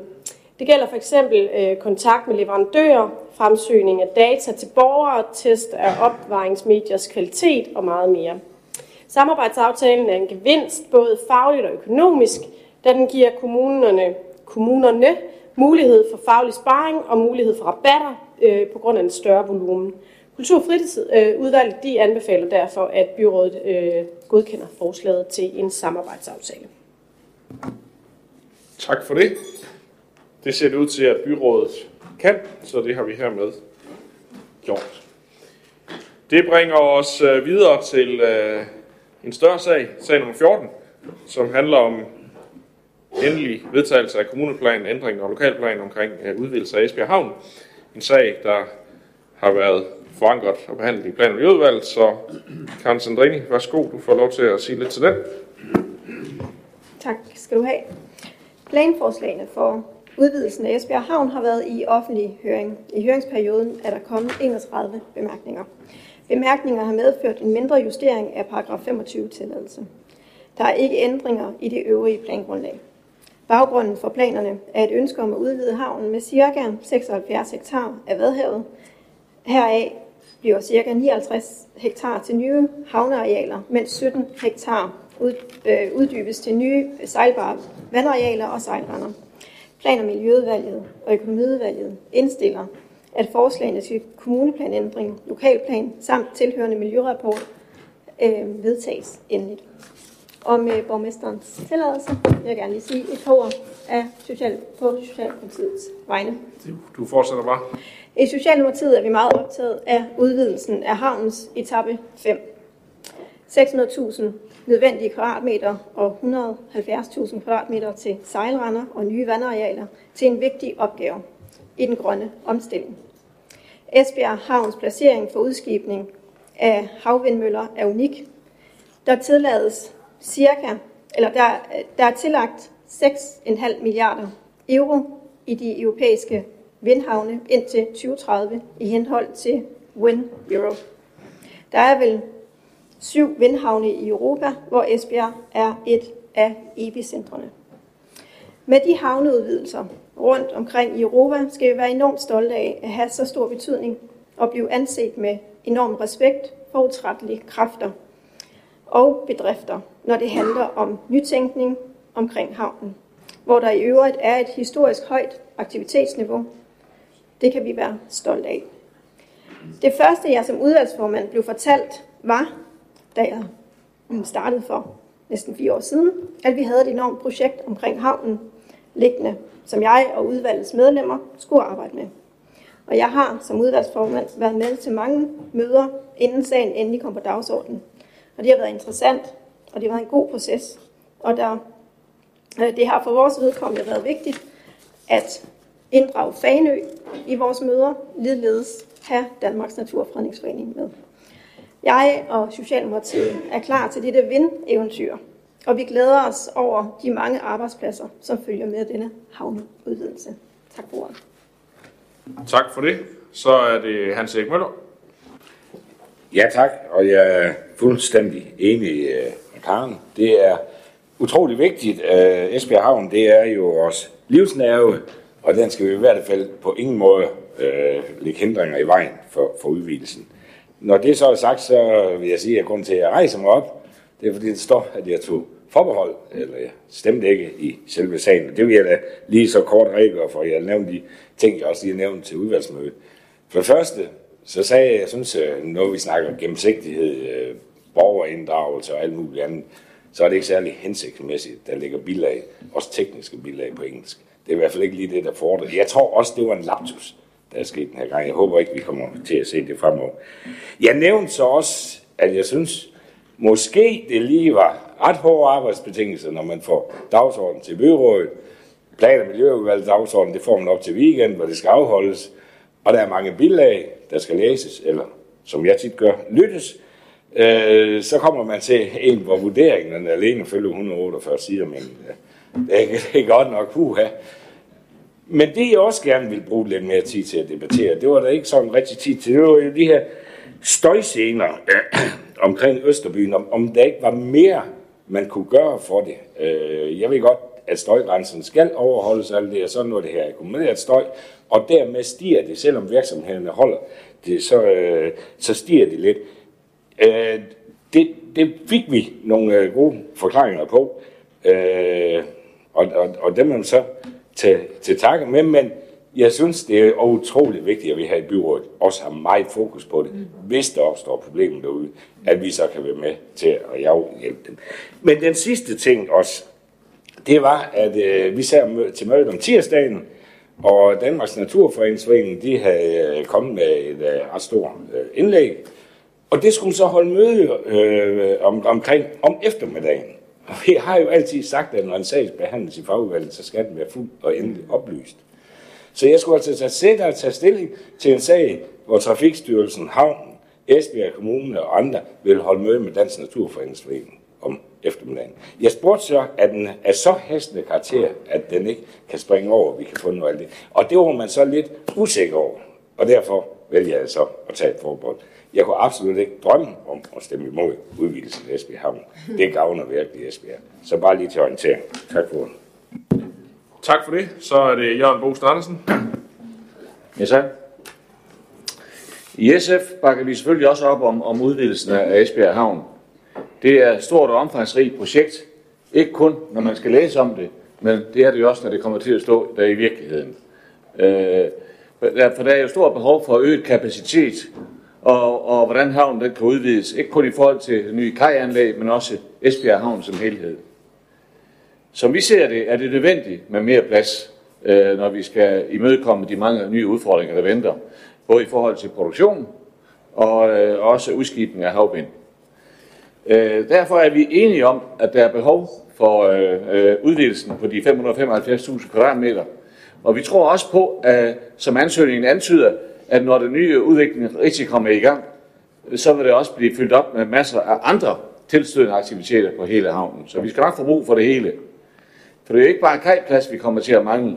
Det er mindst lige så høj grad plads til at etablere diverse anlæg og øh, bygninger, øh, samt ikke mindst en øh, vindmøllefabrik, eller måske flere vindmøllefabrikker, da alle møllerne er så store, at de ikke kan transporteres på vejene længere. Med hensyn til det miljømæssige, er det udarbejdet en øh, miljøkonsekvensrapport, der konkluderer, at projektet er realisabelt, og at aktiviteterne på havnen og virksomhederne skal, følge, skal selvfølgelig overholde de der gældende regler. Og øh, det vurderer vi, det er opfyldt med de tilretninger, der er foretaget, og herunder justeringer af paragraf 25 tilladelsen. Men jeg vil da sige, ligesom Karen Sandrini og Hans Erik Møller, at selvfølgelig er det noget, vi skal være opmærksom på her i byrådet også, hvis der skulle opstå noget uventet fremadrettet.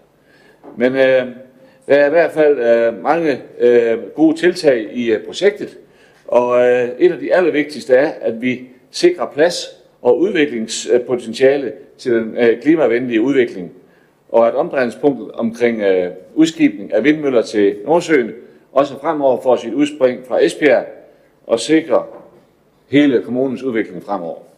Tak for Tak for det. Så er det Anne-Marie Greis Larsen. Øh, jeg var øh, glad for ikke mindst øh, Hans Erik Møllers indlæg, fordi jeg synes ikke, at denne her sag har været helt let at lande. Ikke fordi vi i Radikale Venstre er imod, at vi udvider havnen. For selvfølgelig skal vi gøre, hvad der skal til, for at vi i Esbjerg Kommune kan gå foran i den grønne omstilling. Det er der ingen tvivl om. Formålet bakker vi fuldt op om. Også selvom det ikke var noget, der blev gjort helt så meget ud af i sagsfremstillingen. Jeg synes, jeg skulle lede lidt efter det. Når sagen har været svær, så skyldes det hovedsageligt to ting. Sagens omfang, og så de potentielle ulemper, der følger med havneudvidelsen. Og det første sidst. Nej, det sidste først. Ja, det er det samme. Helt reelt, så har jeg en bekymring i forhold øh, til den øgede støjbelastning, mm. som følger af både etablering og drift. Jeg kan godt læse af sagen, at beregningerne umiddelbart ser pæne ud. At de gældende støjgrænser står ved magt, og så frem de ikke overholdes, så vil man bidrage til at sikre, at de bliver det. Men jeg antager, at det også sker i dag. Og som bekendt modtager vi jo allerede nu jævnligt klager fra beboere i Østerbyen på grund af støjgener. Så når der står, at der kun samlet sker en mindre forøgelse af den samlede støjpåvirkning for de boliger, der er mest påvirket af støj i dag, så er ikke helt beroliget. Muligvis bliver det disse steder kun en lille smule værre, men hvis det allerede var slemt, som sagt, så kan vi i radikale venstre dog ikke stemme imod, at vi går foran på den grønne omstilling og skaber plads til ikke mindst en endnu større vindmølleproduktion. Men jeg har ikke i sagen kunne finde noget, der gør mig helt rolig i forhold til den øgede støjbelastning. Og derfor har jeg forsøgt at formulere et øh, ændringsforslag. Og det hedder, øh, kommunen forpligter sig på at undersøge mulighederne for at kompensere eller yde erstatning til borgere, der måtte blive uforholdsmæssigt hårdt ramt af støjgener som følge af havneudvidelsen. Var der opbakning til det, så kunne vi i Radikale Venstre formentlig bakke fuldt op om sagen, eller det kunne vi godt. Men jeg er dog heller ikke mere naiv, end jeg godt ved, at det bliver der nok ikke. Slet ikke, når jeg ikke har nået at drøfte det med mange andre på forhånd. Og det bringer mig til det andet punkt, nemlig sagens omfang, som Hans Erik også var inde på. For jeg er nødt til at erkende, at en sag af det her omfang, øh, den er ikke mulig for mig at sætte mig godt nok ind i på egen hånd og på så kort tid. Derfor så har jeg foreslået borgmesteren, at man en anden gang måske kunne overveje at invitere de partier, der ikke sidder i økonomiudvalget, med til gennemgangen af så omfattende en sag. Alternativt kunne man måske afholde et temamøde for byrådet, når høringsvarene foreligger. Det er selvfølgelig for sent nu, det ved jeg godt. Og på den foreliggende baggrund, der har vi derfor som sagt forsøgt at formulere et ændringsforslag. Falder det, så stemmer vi gult. Og det betyder jo, at vi stadig står på mål for flertallets beslutning, og dermed også selve havneudvidelsen. Men også, at vi har rejst og adresseret en bekymring. Og det er jeg glad for, at det også andre, der har gjort i dag. Mm.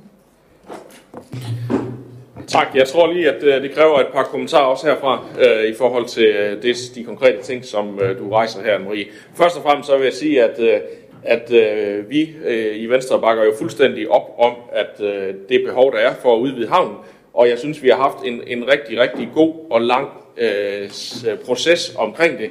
Øh, vi har også behandlet den her i byrådet og sendt en sag i høring, og der har været en lang høringsperiode med rigtig mange øh, gode øh, indspark. Der har været dialogmøder undervejs, øh, borgermøder, og øh, Esbjerg Havn har i det hele taget, synes jeg, stillet sig rigtig øh, velvilligt til rådighed for at forsøge at fremskaffe svar på alle de øh, bekymringer og øh, behov, der nu har været øh, i den her proces.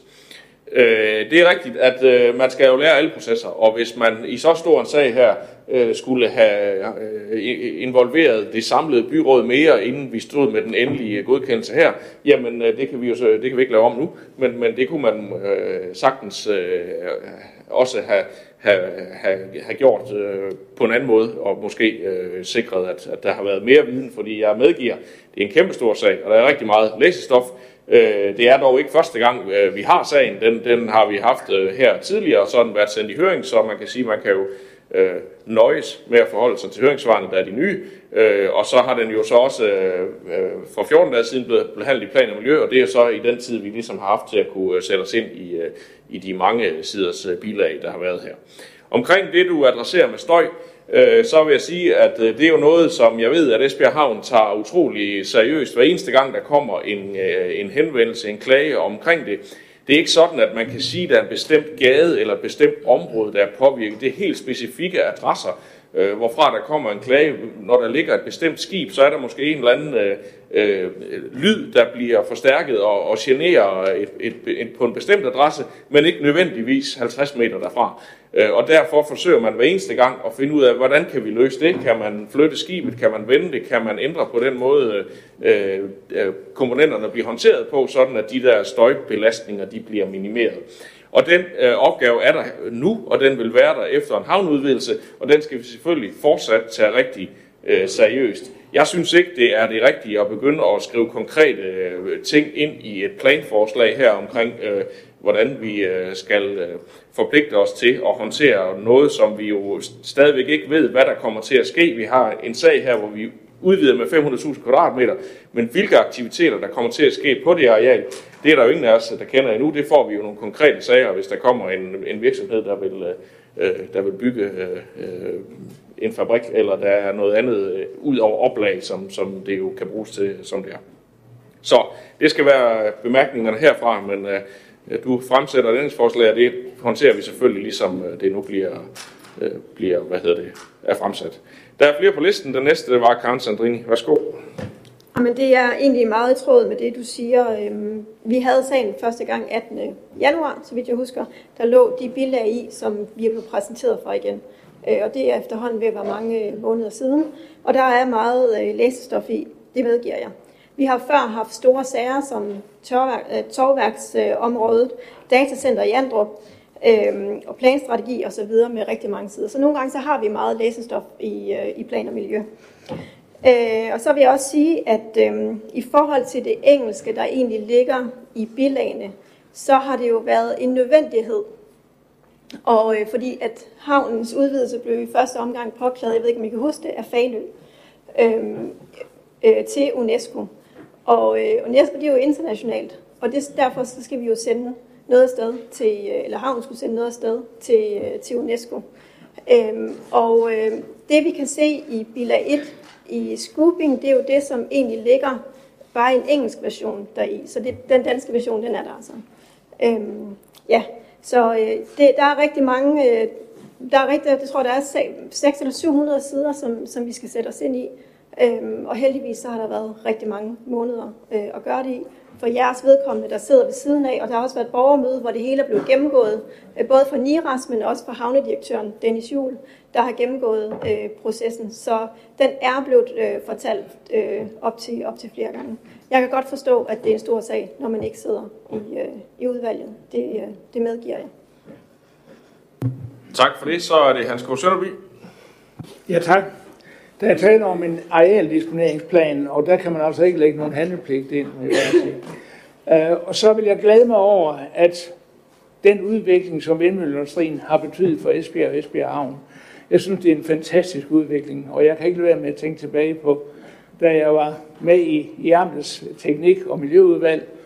Midt i 80'erne var vi en tur på Fanø for at godkende placeringen af tre vindmøller derovre, som noget af det allerførste i landet.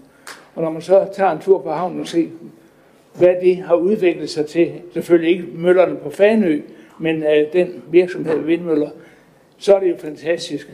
Dengang, der blev vindmøller nærmest opfattet som noget, der var lidt for sjov og, og lidt for, for nogle lidt, lidt, lidt, ja, lidt specielle mennesker. Men uh, det har vi jo i hvert fald haft glæden af i Esbjerg indtil videre, at det har det bestemt ikke udviklet sig til.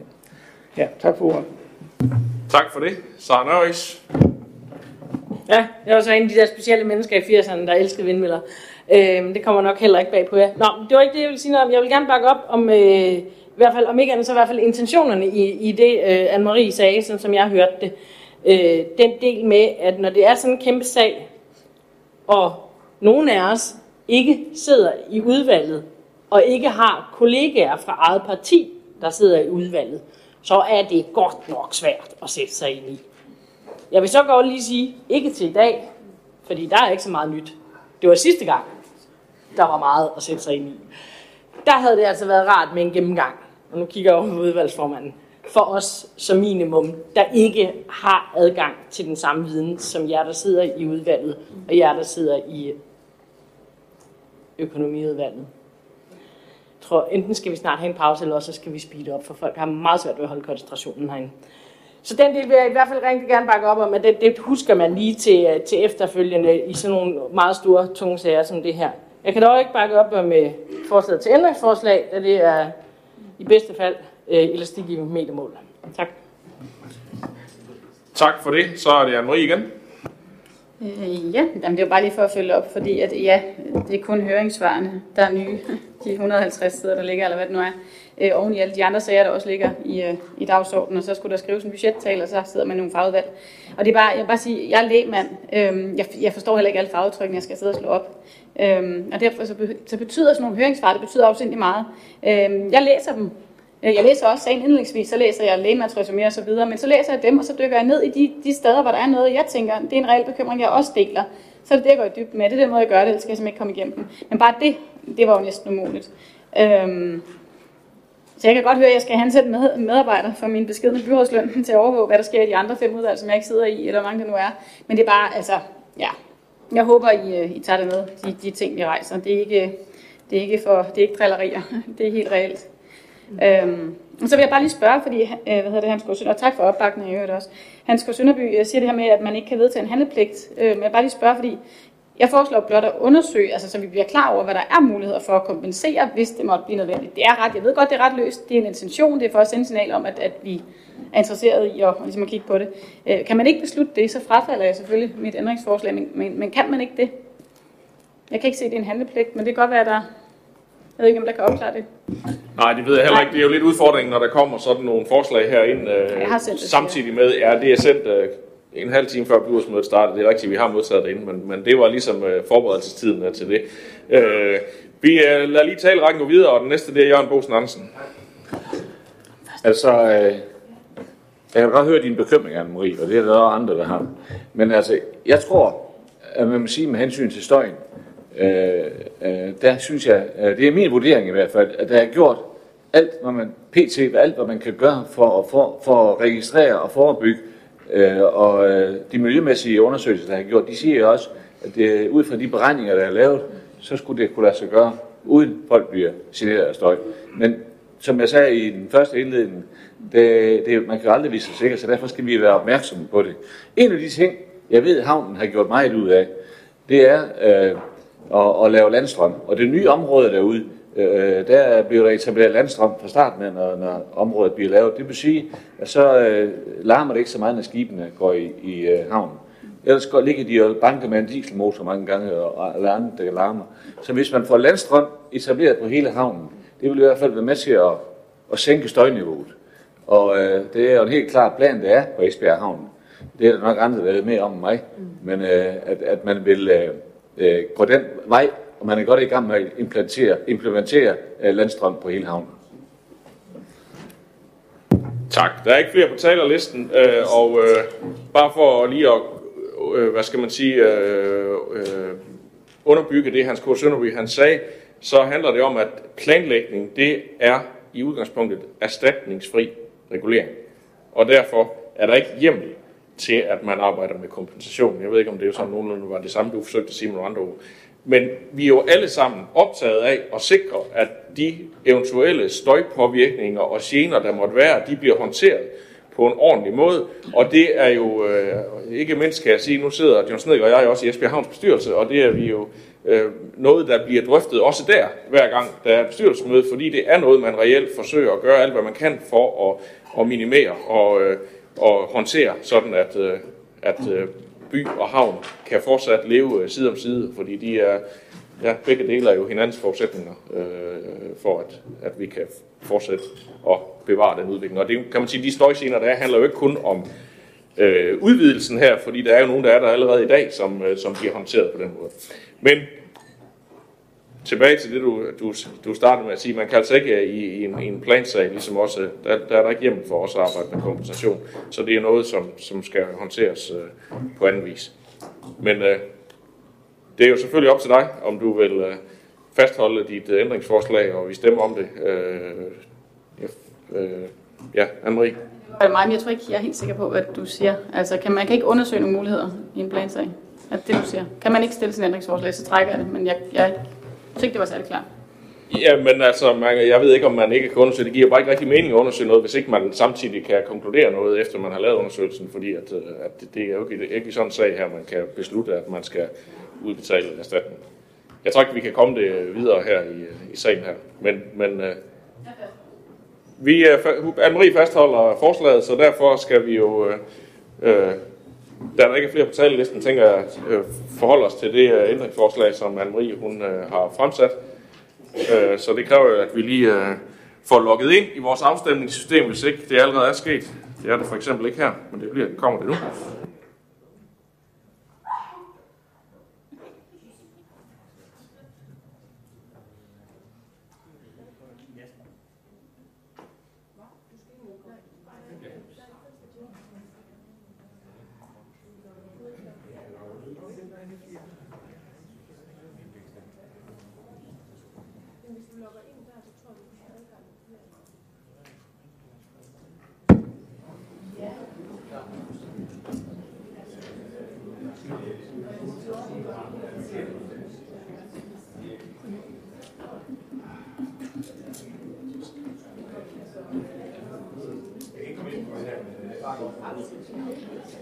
Yes. Som nu når, så er der, hvem mangler vi? Hans Erik Møller kan heller ikke lige komme ind, kan jeg se. Yes. Og Søren Heide er, er også der. Så det betyder hermed, at der er en, der stemmer for forslaget, forslagstilleren, og resten af byrådet stemmer imod. Øh, og dermed er det forslag faldet. Og så kan vi så sætte den øh, øh, plan- og miljøudvalget og økonomiudvalgets indstilling til afstemning, og dermed se, om der er opbakning til at godkende planforslaget.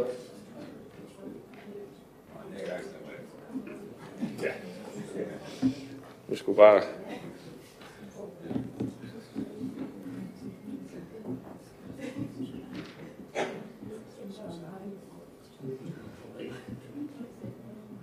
Og der ser ud til, at der er 30 stemmer for forslaget, og Anne-Marie Geisler Andersen undlader at stemme, og dermed er plangrundlaget godkendt.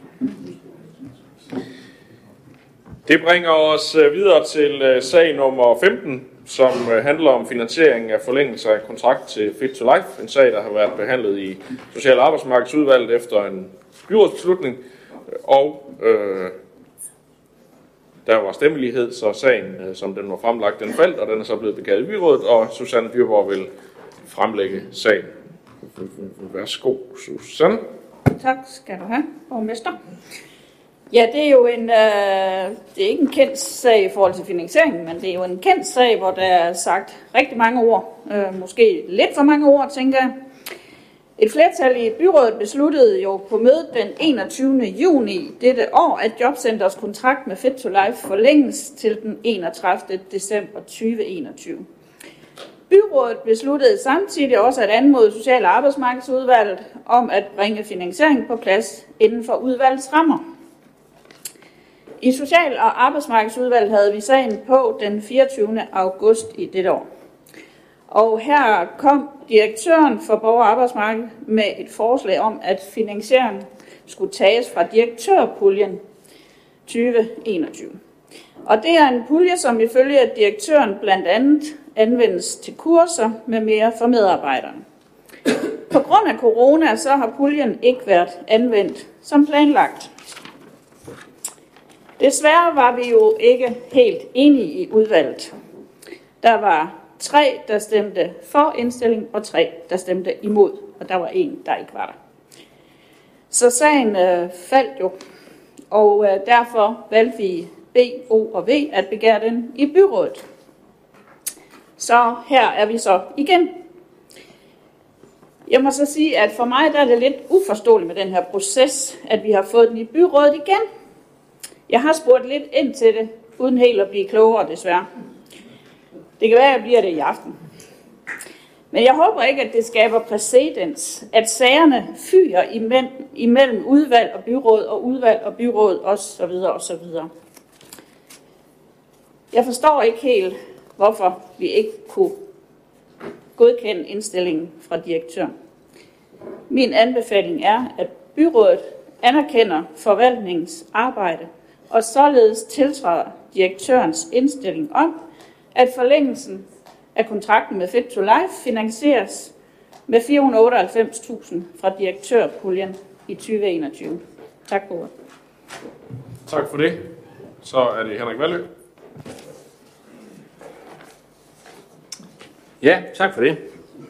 Øhm, det skulle noget, som man nok nok at forstå, når man selv er begavet i byrådet, at så er jeg her igen jo. Men øh, som det fremgår af resuméet, så besluttede et flertal i byrådet på mødet den 21. 6. i år, at Jobcenters kontrakt med Fit to Life skulle forlænges til 31. i 12.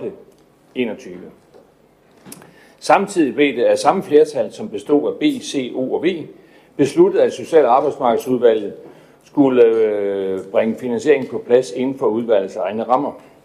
Det blev så, som rigtigt fortalt her, forsøgt på Social- og Arbejdsmarkedsudvalgets møde den 24. i 8. Øh, med det resultat, at forslaget faldt på grund af stemmelighed, og derefter blev sagen begavet her i byrådet. Nu står vi så her igen og skal finde finansiering til et fremsat, ufinansieret forslag. Et forslag, jobcenter ikke har råd til, ikke ønsker sig og ikke har brug for.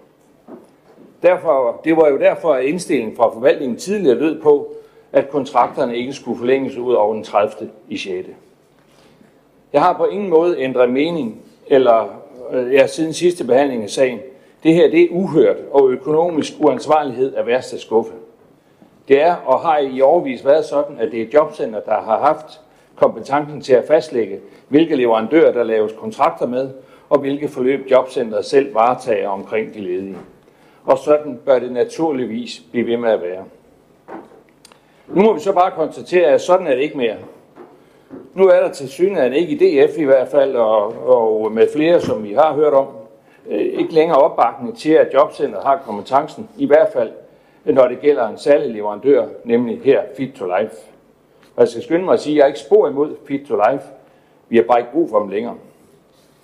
Og nu er der så et forslag øh, om at finansiere den her unødvendige indsats med et beløb fra direktørpuljen 2021 en umiddelbart meget sympatisk forslag, stillet af direktøren for Borger og Arbejdsmarked.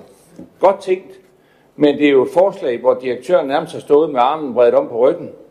Så jeg kan bare sige, at i borgerlisten mener at vi er være økonomisk ansvarlige og ikke med på finansiering af unødvendige forslag.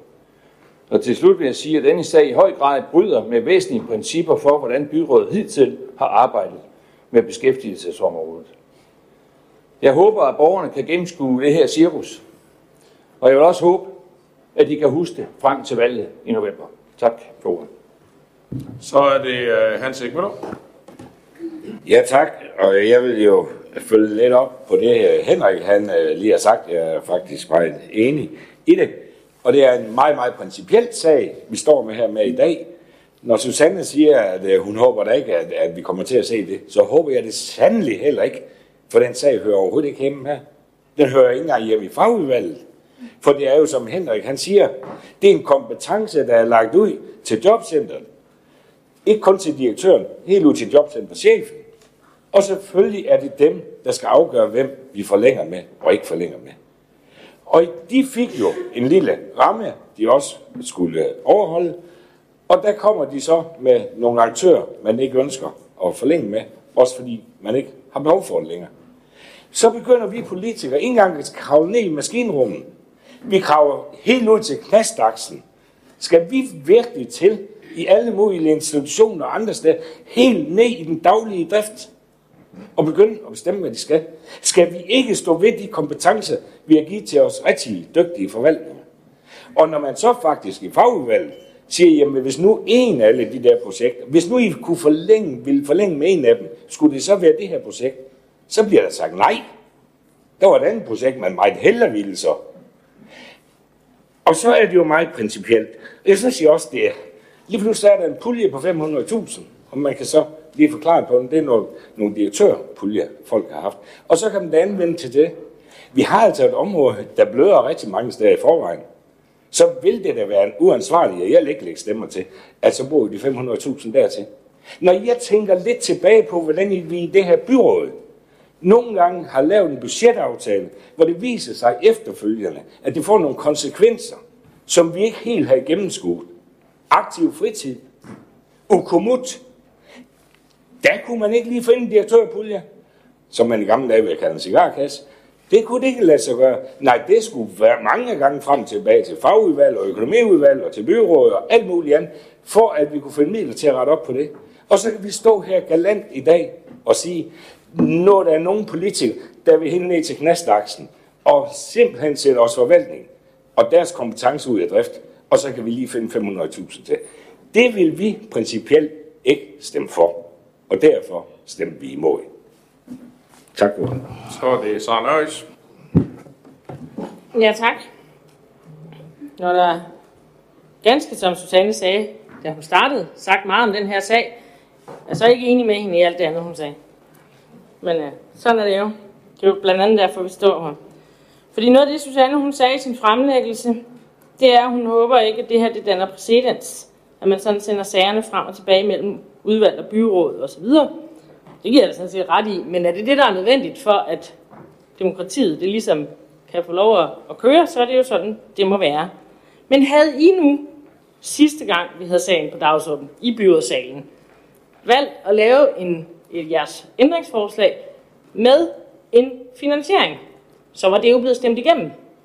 Så kunne vi sidde der med alle vores talenter, men vi var blevet stemt ned. Så der kunne I have stoppet den. Det gjorde I ikke.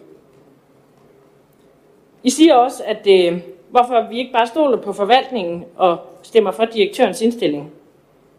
Her må jeg sige, der passer det gamle udsagn om, at man har et standpunkt til, man tager et nyt. Fordi der i den helt oprindeligt, helt tilbage fra, jeg kan snart ikke huske hvornår, der var der jo lagt op til, at man ikke forlængede den her kontrakt sammen med flere andre kontrakter i øvrigt. Og det var så her, at man fra nogen side fik sat sagen på dagsordenen, og fik pillet så meget rundt i det, at vi alle sammen var godt rundt forvirret. Hele vejen rundt i øvrigt. Det var ikke kun herover på den her side af bordet. Det var også herover. Det var, jeg tror faktisk også, jeg taler for nogen i forvaltningen på det tidspunkt. Hvis man nu havde lavet være med det, og begyndt at pille rundt i, og netop havde stolet på forvaltningen, og direktøren. Og hvis de siger, vi har ikke behov for i forhold til og så videre de her kontrakter, ergo så udløber de. Så havde vi heller ikke stået her i dag. Så der har faktisk været adskillige muligheder for at det ikke var blevet så pinligt, som det faktisk er lige nu. Og så tænker jeg ikke, at jeg behøver at sige mere. Tak. Tak for det. Carsten Neindbo. Ja, tak. I øh, forlængelse af det, du slutter med, Sara, så vil jeg heller ikke forlænge øh, tiden øh, længere. Øhm, ja, vi i Venstre har den samme indstilling, som vi havde to gange i udvalget, som vi også har haft nu her, eller har haft i dag for anden gang, og, og stemmer for direktør, direktørens, øh, synes jeg, fornuftige indstilling. Og det er rigtigt, det har da været kompliceret for, for os alle, og det øh, kunne da godt have været køn, og det vil jeg da gerne medgive. Det vi måske kan lære af det, det er, at vi fremadrettet har et kontraktudløb per 31. i 12. i stedet for. Det synes jeg måske, jeg godt kunne anbefale fremover, så vil det måske løse også sådan et problem som det her. Tak for ordet. Tak for det. Så er det Susanne Dyrborg.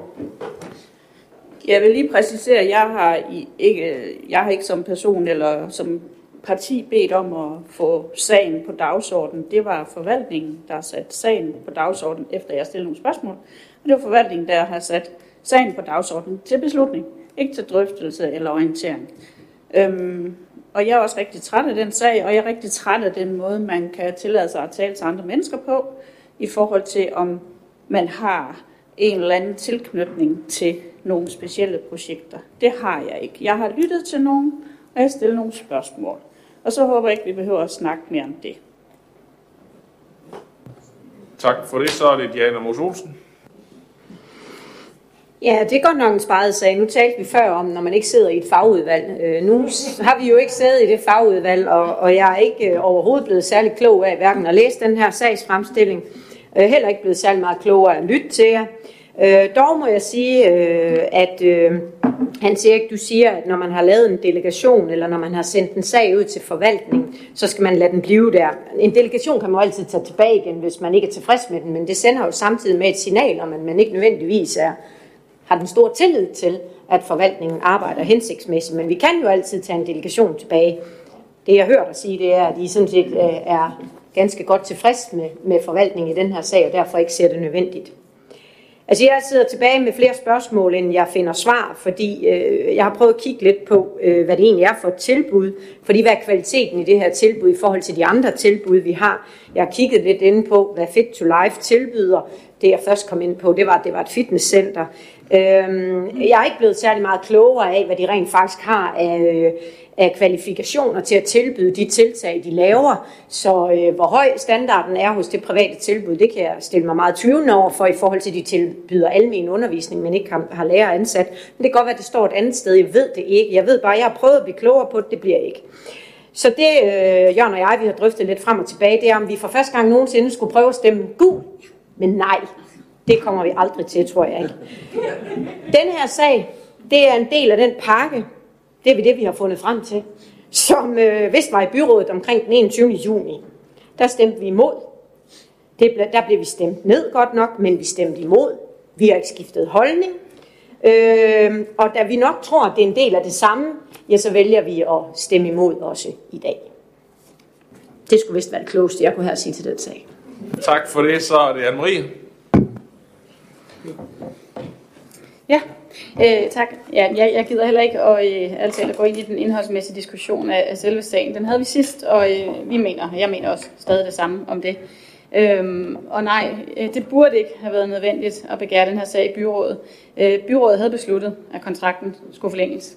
Jeg tænker, en anden ting, vi måske kan lære af den i forlængelse af Drejnbos indlæg, det er, at formuleringen måske skulle have været en anden, øhm, så vi havde bedt forvaltningen om at finde finansieringen til det, vi havde vedtaget her i byrådet. Øhm, muligvis. Øhm, og så, så det er jo rigtigt, vi har altså, i forhold til finansiering, vi har jo sådan set forsøgt at finansiere den i udvalget, vi har drøftet den en del gange, men, men det var faktisk først, da vi fik den her i byrådet, at den her direktørpulje kom i spil, så det har været svært for os at, at bringe den ind. Vi sidder jo i et udvalg, hvor, hvor det er rigtig svært at finde midler, og det er også derfor, jeg har en hel del gange efterhånden spurgt til, om I kunne få et overblik over alle de her, alle de her, med de her puljer, der ligger. Øh, jeg kender dem ikke. Øh, det er ikke lykkedes endnu, og det er jo derfor, at det kan være svært som, som øh, udvalgsmedlem at, at foreslå en finansiering. Men den er så kommet nu, øhm, og den støtter vi jo selvfølgelig. Øhm, og så vil jeg bare lige sige, ja, øh, vi, vi skal lytte til forvaltningen. Forvaltningen kommer med en faglig og en saglig indstilling. De kommer med fordele og ulemper, øh, og beskriver øh, så vidt muligt sagen, øh, ja, sådan så vi politikere kan tage stilling. Og så er det jo, at vi som politikere kan træffe en anden beslutning. Det er jo rent faktisk derfor, vi har politikere, som folk kan stemme ind. Det er jo ikke øh, chefen eller direktøren, som folk kan stemme ud, hvis de er utilfredse med det, der sker i byrådet. Det er os. Og Henrik, jeg står gerne på mål for den her i valgkampen. Øhm, ja. Og jeg synes bare også, jeg synes, der er en lille smule dobbeltmoral, fordi at nogle af dem, der påpeger det her med, at vi skal lytte til forvaltningen, og vi skal altid gå med det, der kommer fra forvaltningen, det er jo ikke fordi, de er blege for en gang imellem selv øhm, og sige, at vi ikke lige skal gøre det forvaltningen siger. Jeg nævner bare øh, Torgade 6 og andre sager. Øh, det er bare for lige at sige det. Vi skal også huske at kigge ind en gang med Men vi støtter selvfølgelig sagen.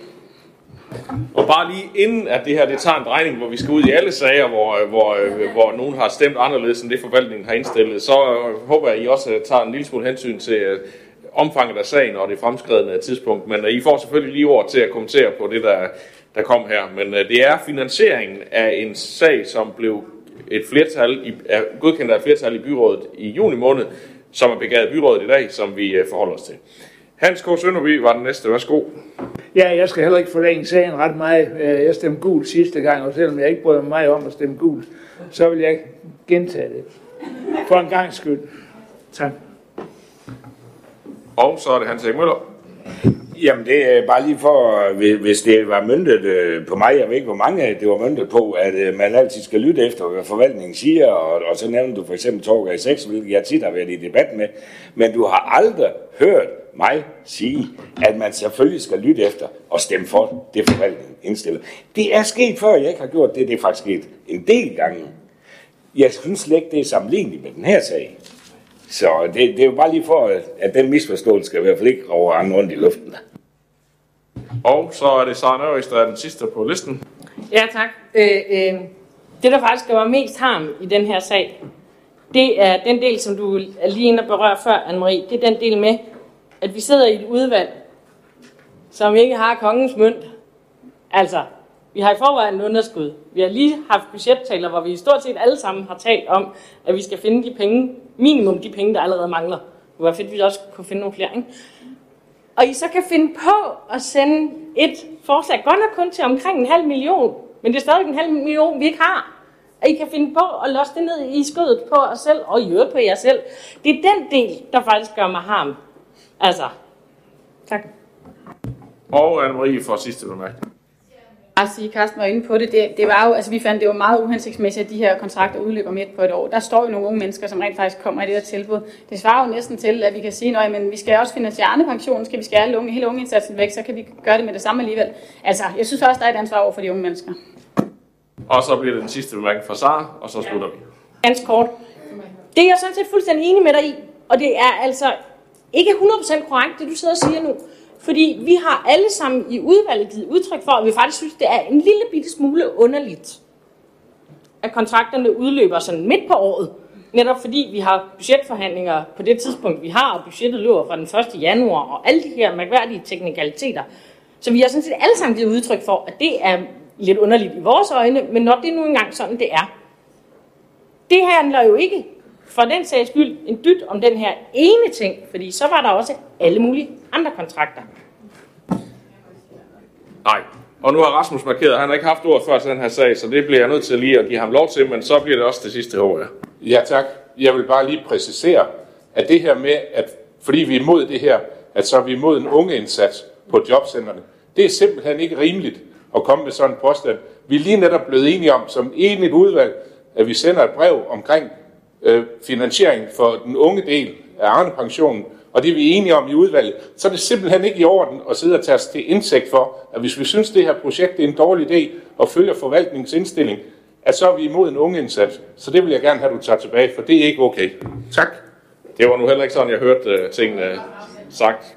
Anne-Marie, så lukker vi af her. Ah, det var heller ikke, øh, det var heller ikke sådan ment. Jeg sagde, at hvis vi alligevel kommer til at skulle spare den væk, jeg sagde ikke noget om Socialdemokratiet, hvad du selv hørte ind i det. Jeg sagde, at hvis vi alligevel, så kunne vi lige så godt gøre det nu. Fordi det var faktisk det, der var, bare for en sidste kommentar i forhold til Sara. Grunden til, at vi satte en halv million af, det var jo for at forlænge det, sådan, så vi i budgetforhandlingerne har mulighed for at tage stilling til, om Fit to Life skal forlænges, sådan som det retligt burde have været fra starten. Godt. Jeg tror ikke, øh, jeg tror ikke vi kommer helt øh, til enighed om den her sag, og nu tror jeg også, der er sådan kommenteret på de øh, øh, små stikpiller, der blev givet undervejs. Vi øh, skal have sagen øh, sat til afstemning, og øh, der var et forslag, som, øh, som udvalget ikke kunne øh, blive øh, helt øh, enige om. som vi nu her kan se, om der kan skaffes en afklaring på.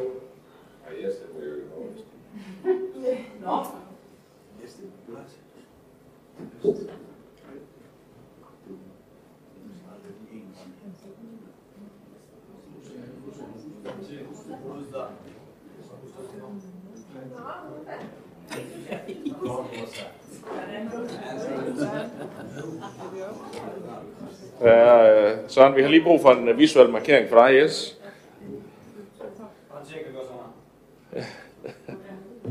Det har vi hørt. Og så mangler vi lige sidst uh, dot, sådan. Der var 16, der har stemt for indstillingen, 14, der stemte imod, og en, der undlod at stemme, og dermed er finansieringen på plads, og indstillingen godkendt. Det bringer os videre til øh, sag nummer 16. Der er tre sager tilbage, så nu må I lige øh, holde øh, koncentrationen her til sidst. Øh, sag nummer 16, forundersøgelse af muligheder for forøgelse af parkeringskapaciteten i Esbjerg Midtby. En sag fra Teknik- og Byggeudvalget. Søren Heide Lambertsen, værsgo. Du får lov til at sige lidt. Tak skal du have. I budget 21-24 er der i 2023 afsat 50 millioner kroner til opførsel af en parkeringskælder i Esbjerg by. Før vi kan give jer noget konkret, er der et behov for at lave en forundersøgelse, der kan belyse mulighederne for at forøge parkeringskapaciteten i Esbjerg Midtby. Der er mange tanker og idéer. Derfor skal vi have lavet en behovsanalyse, som kan afdække de fremtidige parkeringsbehov, både antalsmæssigt og geografisk. Effekten af det nye parkeringshus i Danmarksgade og en vurdering af konsekvenserne af en øget brug af hjemmearbejdspladser vil også blive indgå i analysen. Når vi har resultatet af analysen, kan projekteringen begynde, og byrådet vil få forelagt en ny sag. Teknik- og byggeudvalget og økonomiudvalget indstiller til byrådet, at 1,5 millioner kroner afsat i 2021 overføres til 2022, og at der meddeles en anlægsbevilling på 1,5 millioner kroner i 2022, som finansieret af det til formål afsatte rådighedsbeløb. Tak for det. Så er det Olfer Krog. Ja, tak. Det punkt her, det var også på økonomiudvalgets dagsorden sidste mandag. Her spurgte jeg ind til, hvorfor det afsatte beløb på 1,5 millioner kroner, øh, der er afsat til at foretage fornyet undersøgelse i år, blev udsat til 2022, og hvem der skal forestå undersøgelsen. Svaret var, at der ikke er tid til at lave undersøgelsen i år, og at den skal laves indholds. Jeg stemte for som udvalgets øvrige medlemmer for indstillingen, selvom det er med nogen undren, at det, der var et stort valgtema ved kommunalvalget 2017, ikke er kommet længere end til en udskudt forundersøgelse af det store parkeringsproblem i Midtbyen. Den undren, den har jeg stadig. Selv efter planlægning af kollektiv trafik og gode forhold for gående og cyklister, er et stigende parkeringsbehov i Midtbyen et stort problem. For Jesbjerg Kommune er bilen uundværlig for mange mennesker i deres hverdag, og det belaster bymiljøet og tager plads. Museumspladsen, der har gratis parkering, og derfor hovedsageligt benyttes af pendlere, er fyldt med parkerede biler tidligere om morgenen. Det betyder, at man så er henvist til omliggende gader med to timers parkering, og det kan ikke bruges af pendlere.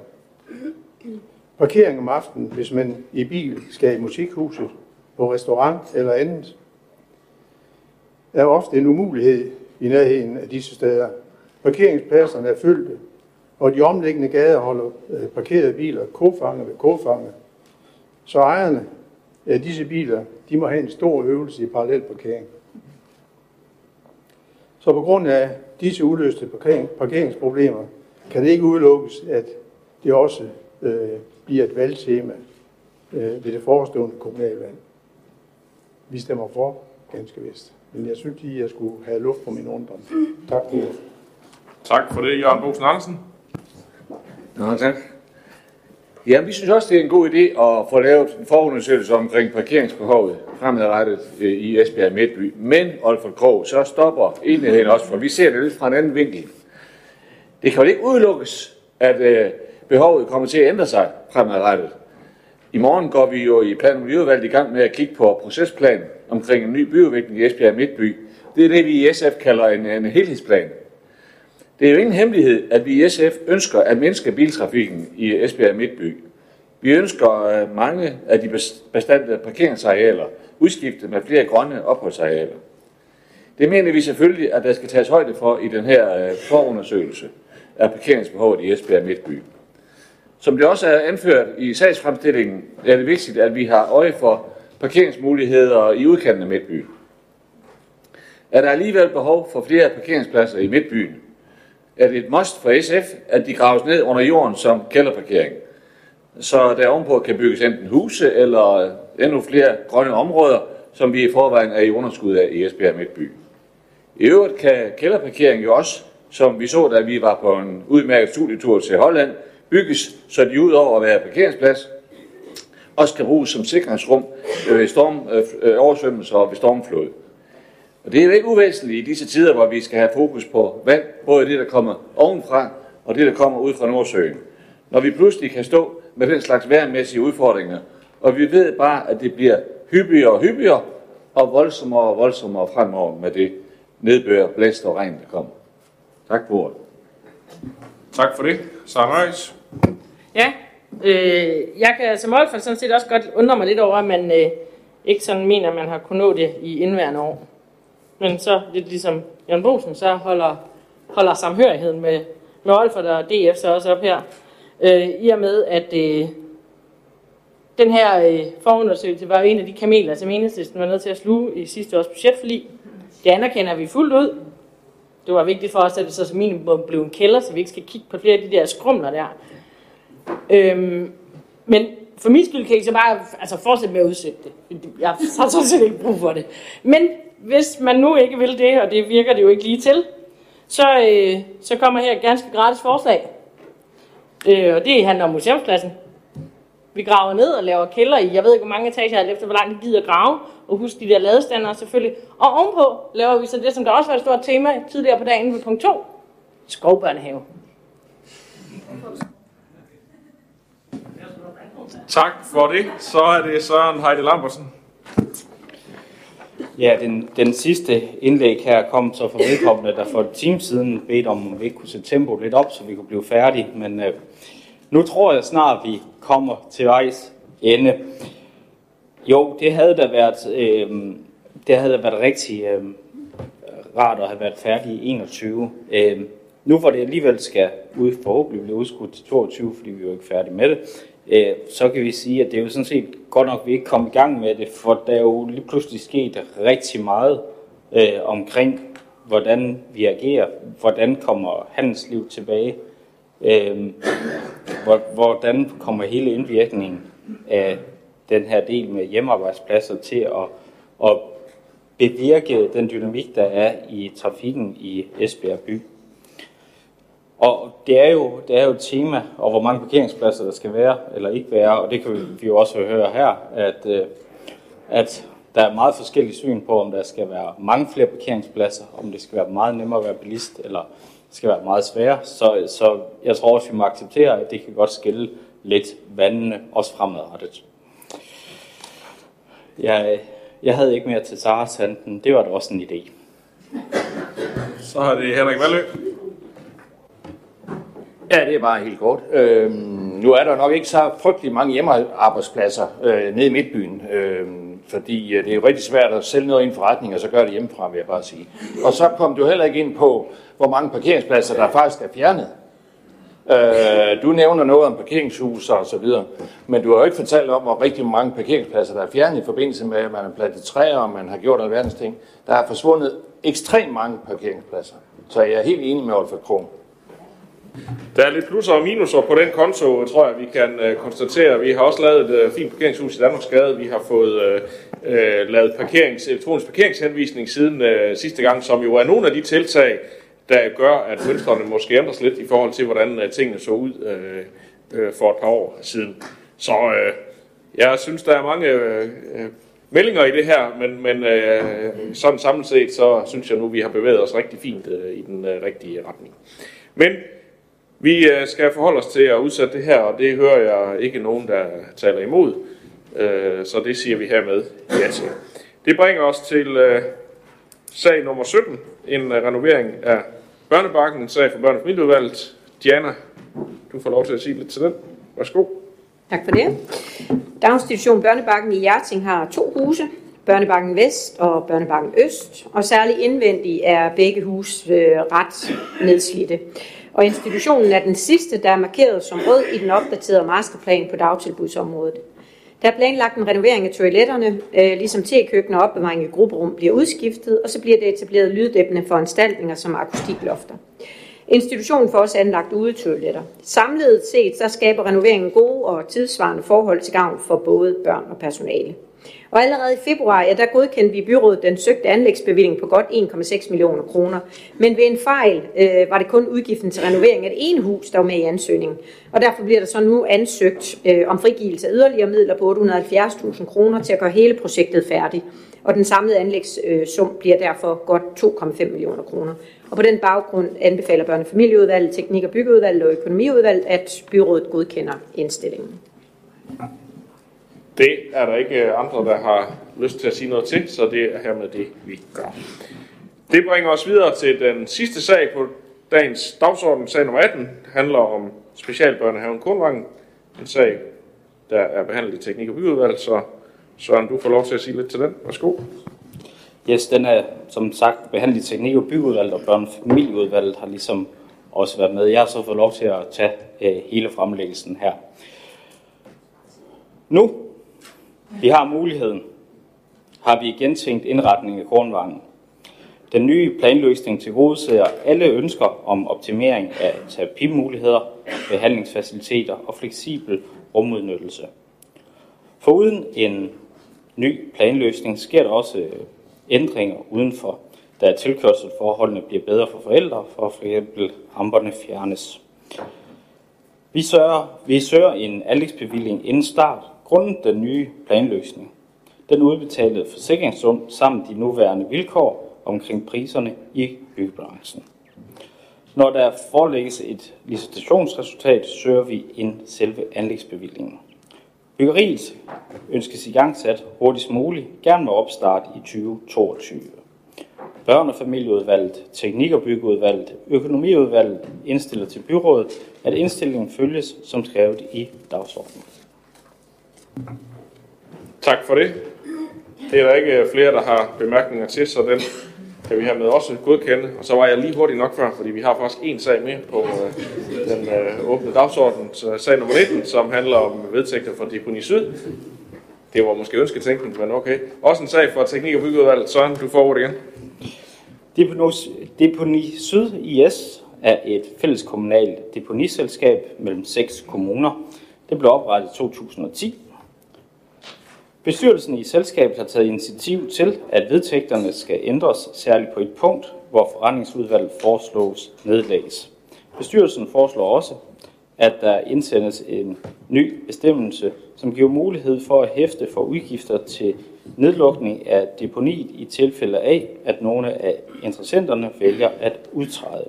Teknik- og byggeudvalget og økonomiudvalget indstiller til byrådet, at vedtægterne for deponi, deponi Syd IS godkendes. Det er der ikke nogen, der har bemærkninger til, så det er hermed det, vi gør. Og det var hermed afslutningen på dagens byrådsmøde, så øh, tak fordi I kom, og tak fordi I så med.